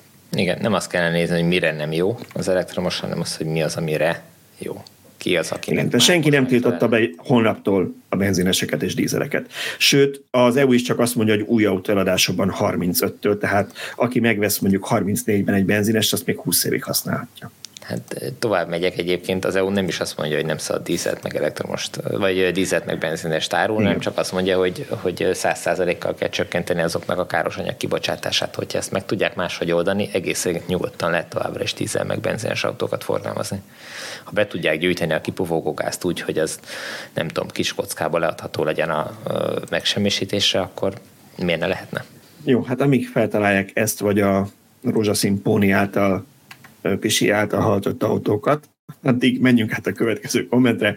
Shell Tesco. Azt szeretném megkérdezni, hogy mit tudtok arról, hogy a Shell és a Tesco kötöttek el valami megállapodást. Járom az egész országot, és időtől Tesco parkolóban látok Shell logós töltőket. Na, hát nagyon jó, hogy kérdezi a, a hallgató. Én írtam a, a Shell illetékes vezetőjének, aki úgy lepattintott, hogy csak na, hogy kérdezem a másik kollégát. A másik kolléga, akit kijelölt, hogy na, ő neki kéne válaszolni, ő még csak nem is válaszolt a kérdésemre, hanem rám szabadították a sajtóosztályt, és a sajtóosztály írt egy ilyen semmit mondó választ, hogy idén majd valamikor több lépésben meg fognak nyílni a töltők. És majd fognak tájékoztatni, amikor lesz miről. De de ő nem azt kérdezte, hogy mikor fognak megnyílni, hanem nekem, nem, hogy van-e valami megállapodás a két komikus, van-e valami megállapodás. Nem tartom valószínűnek, hogy az éj leple alatt oda csempészett a seltöltőket a Tesco parkolókba, tehát vélhetően megállapodtak és engedélyt Arra gondolt erre. szerintem, hogy erre van-e valami közös program, vagy pedig ez csak egy ilyen véletlen Bizonyára. pont ezeket látjuk. Nyilván pont ugyanazt szeretné tudni a hallgató is, olvasó is, mint mi, hogy mikor nyílnak meg azok a nyomorult töltők, amik már lassan fél éve ott állnak ezekben a parkolókban, és el vannak kordonozva azóta. Mindenki Állítólag több, tudni. több városban leszerelték a mobility töltőket a Tesco-tól, és a helyére tették a selt, és ami a különbség, hogy a mobility lehet használni, a selt meg nem lehet. Na, de ennek mi értelme van? Tehát, hogy... Ez tudod, mi ez az olajlobbi? Tehát a Shell oda teszi a töltőket, és akkor, na látod, hogy nem tudsz tölteni villanyautót? Vegyél csak egy benzinest, és vegyél a Shell-től benzint. Hát, ha csak ez. Nem, azért nem hiszem, hogy ennyire gonoszak lennének, mert... Nem, mert Nyugat-Európában egyébként tök jól működnek a Shell töltői, valamiért ha... Magyarországon nem. Igen, de ha és ott a Shell applikációval működnek, tudod, nem az van, mint itt, hogy Magyarországon a Mobility applikációval Sőt, kell emlékszel Balázs, hogy Emlékszel Balázs, hogy életed első PayPass-os villanyautó töltési élménye és egy Shell Recharge állomáson volt. volt. Igen. És Na, mennyire hát azért, volt. Igen. Igaz, hogy nem tudtuk kihúzni a kábelt utána a kocsiból, de az... De az máshol is előfordul. Én egyébként azt mondtam ezekről a Shell töltőkről, hogy nem, nem csak, hogy hogy oda tették őket, hanem működőképesek és áram alatt is vannak. Igen. Mert én olvastam a Facebookon olyan kommentet, hogy valaki odament, és valamilyen roaming kártyával el tudta indítani, és tudott rajta tölteni. Na, az már nem hivatalos megállapodás, szerintem az elkordozott töltőkön, hogy valaki kipróbálta. Tehát végképp érthetetlen, hogy a működőképes, megvan a betáp, nem az áramszolgáltatóra várnak, és ott vannak hónapok óta, tehát lassan fél éve jelentek meg az első töltők, Igen. valahogy a tavalyi év második felében nyarán. Megkökkentő. És okay. fizetik nyilvánvalóan a, a rendelkezésre állási díjat az áramra, mert ezek valamilyen 90 kW-os töltők, vagy valami ilyesmi, vagy Van, ahol 120-as van, eleve több töltő van, tehát Igen, ott tehát azért az már nincs benne az ingyenesbe, de lehet, hogy ezt a Tesco-ra verik rá, és lehet, hogy a Tesco lehet, nem ért, hogy miért nem tölt Azt nem hiszem. A Tesco nem olyan cég szerintem, amelyik csak úgy ingyen adja az áramot. A... E, lehetséges nem, hogy valami adminisztratív dolog van, és valami engedélyre, vagy egyéb hivatalos pöcsétre várnak, nem? Azért azt el lehet képzelni, mert papír alapú Nem, vo- nem volt senki, amikor megrendelték a töltőket, hogy akkor beadja az engedélykérelmet is a megfelelő hivatalhoz, hogy a kettő egyszer elkészüljön. Még ez is lehet, lehet, hogy még de... ezt a DNSH papírt tölti még ki, és nem tudja, hogy mire írjon nemet, még igen. Lehet, de a, de a Tibornak adott kitérő válaszba valami olyasmit említett, hogy több hullámban fogják. Tehát ha egy engedélyre, mit tudom én, a e-mobilitás szolgáltatói papírukra várnának, akkor gyorsan egyszerre bekapcsolnak az összes addig igen. De egyébként meg az nem, tehát arra nem is kell várni, tehát az, az úgy működik per pillanat, hogy leteszed a töltőt, bekapcsolod és beadod, hogy te ezt bekapcsoltad, az kész, tehát nincs. Nem kell arra várni. Be, tulajdonképpen egy kvázi bejelentési kötelezettség van. Oké. Okay. Lándzsás oltás. Erős témaváltás a múltkori beszélgetésünk. Ha jól értem, vizet spriccelnek az égő lítiumos akuba, azokat megsértve. A még meleg, de nem sérült akukat vízzel sokkolva bevonva a tűzbe. Ez volt valakinek a kommentje, tehát azt nem érte, hogy hogy van az. Valaki más is írt egyébként, hogy a lítium meg a víz az általában a reakcióra lép, tehát hogy ez miért, miért tűnik jó ötletnek. Gyanítom, itt az a lényeg nem, hogy nem, tehát mindenképpen vízzel oltanák, hogy hűtsék pontosabban, és nem kell nem tudom én hány tízzel liternyi vizet erre meg ott eláztatni a környéket, hanem célzottan az akut lehet hűteni, csak ez a lényeg. Igen, itt a hűtés a lényeg, tehát ami már egyszer kigyulladt, azzal nem tudnak mit kezdeni. Az, az a cella, amely kigyulladt, az ki fog égni. Itt a cél az, hogy a többi körülötte lévő cella ne gyulladjon ki, hiszen az csak tovább táplálná az égést, és, és még órákon keresztül kellene hűteni, tehát ezzel tudják uh, lerövidíteni tulajdonképpen ezt a folyamatot. Aztán úgyis valószínűleg uh, be fogják emelni valami konténerbe, vizes konténerbe, és ott fog még hűlni egy darabig de itt a lényeg, hogy megállítsák ezt a folyamatot. Gyakorlatilag a vizes konténert helyettesíti ez inkább ez a láncsás megoldás átmeneti ideig, mint hát sem az oltást segíteni vagy gyorsítaná. Hát Igen, és hát tulajdonképpen remény... gyorsítja az oltást azzal, hogy ugye nem engedi, hogy az egyik cella fölgyújtsa utána mellette lévőket a többieket. Igen, tehát. és azért valószínűleg nem arról van szó, hogy a tűzoltók kivonulnak, látnak egy eldobott csik miatt égő autót, és azonnal láncsát az akupakba, hanem hogyha akkumulátor tűz gyanúja merül fel, akkor, akkor csinálják ezt. Igen. Szerintem még a katasztrofavédelem neked múltkor említette Tibor, hogy azt mondták, hogy nagyon sokszor azt látják, hogy leégett az elektromos autód, az akkumulátorpak nem. Így van, így van. Ezt mondták, hogy nagyon ritka az, amikor maga az akkumulátor ég. Tehát az esetek többségében ugyanúgy az autó belterek karosszéria részlet, hogy ezek égnek, nem, nem az akkumulátor, tehát nem akkumulátortüzekhez szoktak kivonulni. A, a, az, a villanyautót érintő tüzeknek egy jelentős része az ilyen töltés közben a, a garázsnak a tölt, vagy az elektromos hálózata nem megfelelő, tehát ilyesmi jellegű problémák vannak. És ez a, tavaly az a két alkalom volt, amikor akkumulátortűz volt, ami a statisztikájukban szerepelt. Kicsit, kicsit úgy érzem egyébként, hogy azért aggódik itt az olvasó, hogy nehogy még nagyobb kárt vagy bajt okozzanak ezzel a lándzsával, hogy ott van egy autó, aminek ég a ülése, mert kigyulladt egy csiktől, és akkor jön a tűzoltó a lándzsájával, és belevágja az amúgy sértetlen akuba, és a, ettől a belevágástól gyulladt ki. Hát én nagyon remélem, meg bízom benne, hogy a tűzoltók ennél sokkal körültekintőbbek és képzettebbek. Még akkor is, én is azt gondolom, igen. Van szó. Nálunk biztos jobban értenek hozzá. Igen, tehát hogy szerintem ők se ellenségek saját maguknak, hogy problémát csináljanak tehát egy olyan helyen, amit mondjuk el tudnak oltani egy, nem tudom, 10-15 perces vízsugárral, azt, azt most átszúrják csak azért, hogy most még két órán keresztül olthassanak. Bár ugye van az a mondás, hogy akinek kalapácsa van, mindent szögnek lát, vagy hogy is. Igen, igen. igen. Akinek oltólándzsája van, mindent akutűznek lát. Lehet, lehet, reméljük, hogy nem. Na, Baláska rosszul rakta össze a kommentek sorrendjét, mert volt még egy, ami a dízeles történethez kapcsolódott, és ez megint csak azért, mert valaki úgy döntött, hogy, hogy megosztja velünk, hogy ő dízel vásárlóként mit tapasztal, vagy dízeles autóval mit tapasztal. Azt írja még, hogy nem fogyaszt sokat a dízel. Jó, nem a normál tempóval, de igen, tudod is rendesen szipkázni, mert a, mert a saját példája az, hogy Skoda VRS 2.0 CRTD kombia van, és simán 10-11 liter között szokott enni, amikor pályázik vele. Hát ugye erről beszéltünk, hogy a VLTP hatótávot nem csak az elektromos, hanem a belső motoros autók se tudják nyilván. Oké, okay. volt itt egy komment a töltési teljesítményről. Valaki azt írta, hogy ő a töltési sebesség, töltési sebesség hajhászását nem érti. Miért nem lehet azt csinálni lapos görbéjen egy autónak? Miért jó az, hogy 250 elkezd tölteni, aztán 40-50 százaléknál meg már kevesebb, mint a felével tolja az elektronokat? Miért nem lehet azt megcsinálni, hogy még 10-80 százalék között 150 kw tölt stabilan? Én egy Meg lehet, itt van a Porsche Taycan. Szerintem ez a Teslásoknak szól, ez a Musk nagyotmondási képességét így oldották meg a mérnökök, hogy Musk bemondta, hogy a következő Teslát 250-el lehet tölteni, és a mérnökök vakargatták a fejüket, majd megoldották, hogy 13 és 17 százalék között ott legyen a 250-es csúcs, amit a főnök beígért. 28 másodpercig. Igen, uh, szerencsére, szerencsére ez más autókra nem jellemző, hogy magasabb. Igen, ezt akartam mondani, hogy tölteni, és igen, ezt akartam mondani, hogy a BMW pont ugyanezt csinálja, tehát ott is ugyanígy néz ki az összes autónak a töltési Ugye, alap, hogy az alapvetően, alapvetően vannak olyan típusok, az elektronok voltak ilyenek, amik így viszonylag, viszonylag alacsonyabb teljesítménnyel, de stabilan végig töltötték. Ez nyilván egy ilyen... Hát az a 150-es az nem annyira alacsony, hogyha... Azért mondom, hogy Ma már nem, nem magas, de akkoriban 2016 7 De hogy, de hogy azt meg végig tudták. Nyilván van erre is stratégia, azért van az akukémiának is ebben valamikor a beleszólása meg a hűtési teljesítménynek, de hogy mondjam, van egy olyan elmélet is, hogy, hogy jobb az, hogyha, tehát hogyha nem, minden, nem mindig akarsz teletölteni, akkor használhatóbb az, hogyha az elején nagyon gyorsan tudsz tölteni, úgyis csak 50 százalékig tölteni, aztán mész tovább, mert ugye nem mindig kell teletölteni az elektromos autót, meg ott állni és fogni végig a töltőt.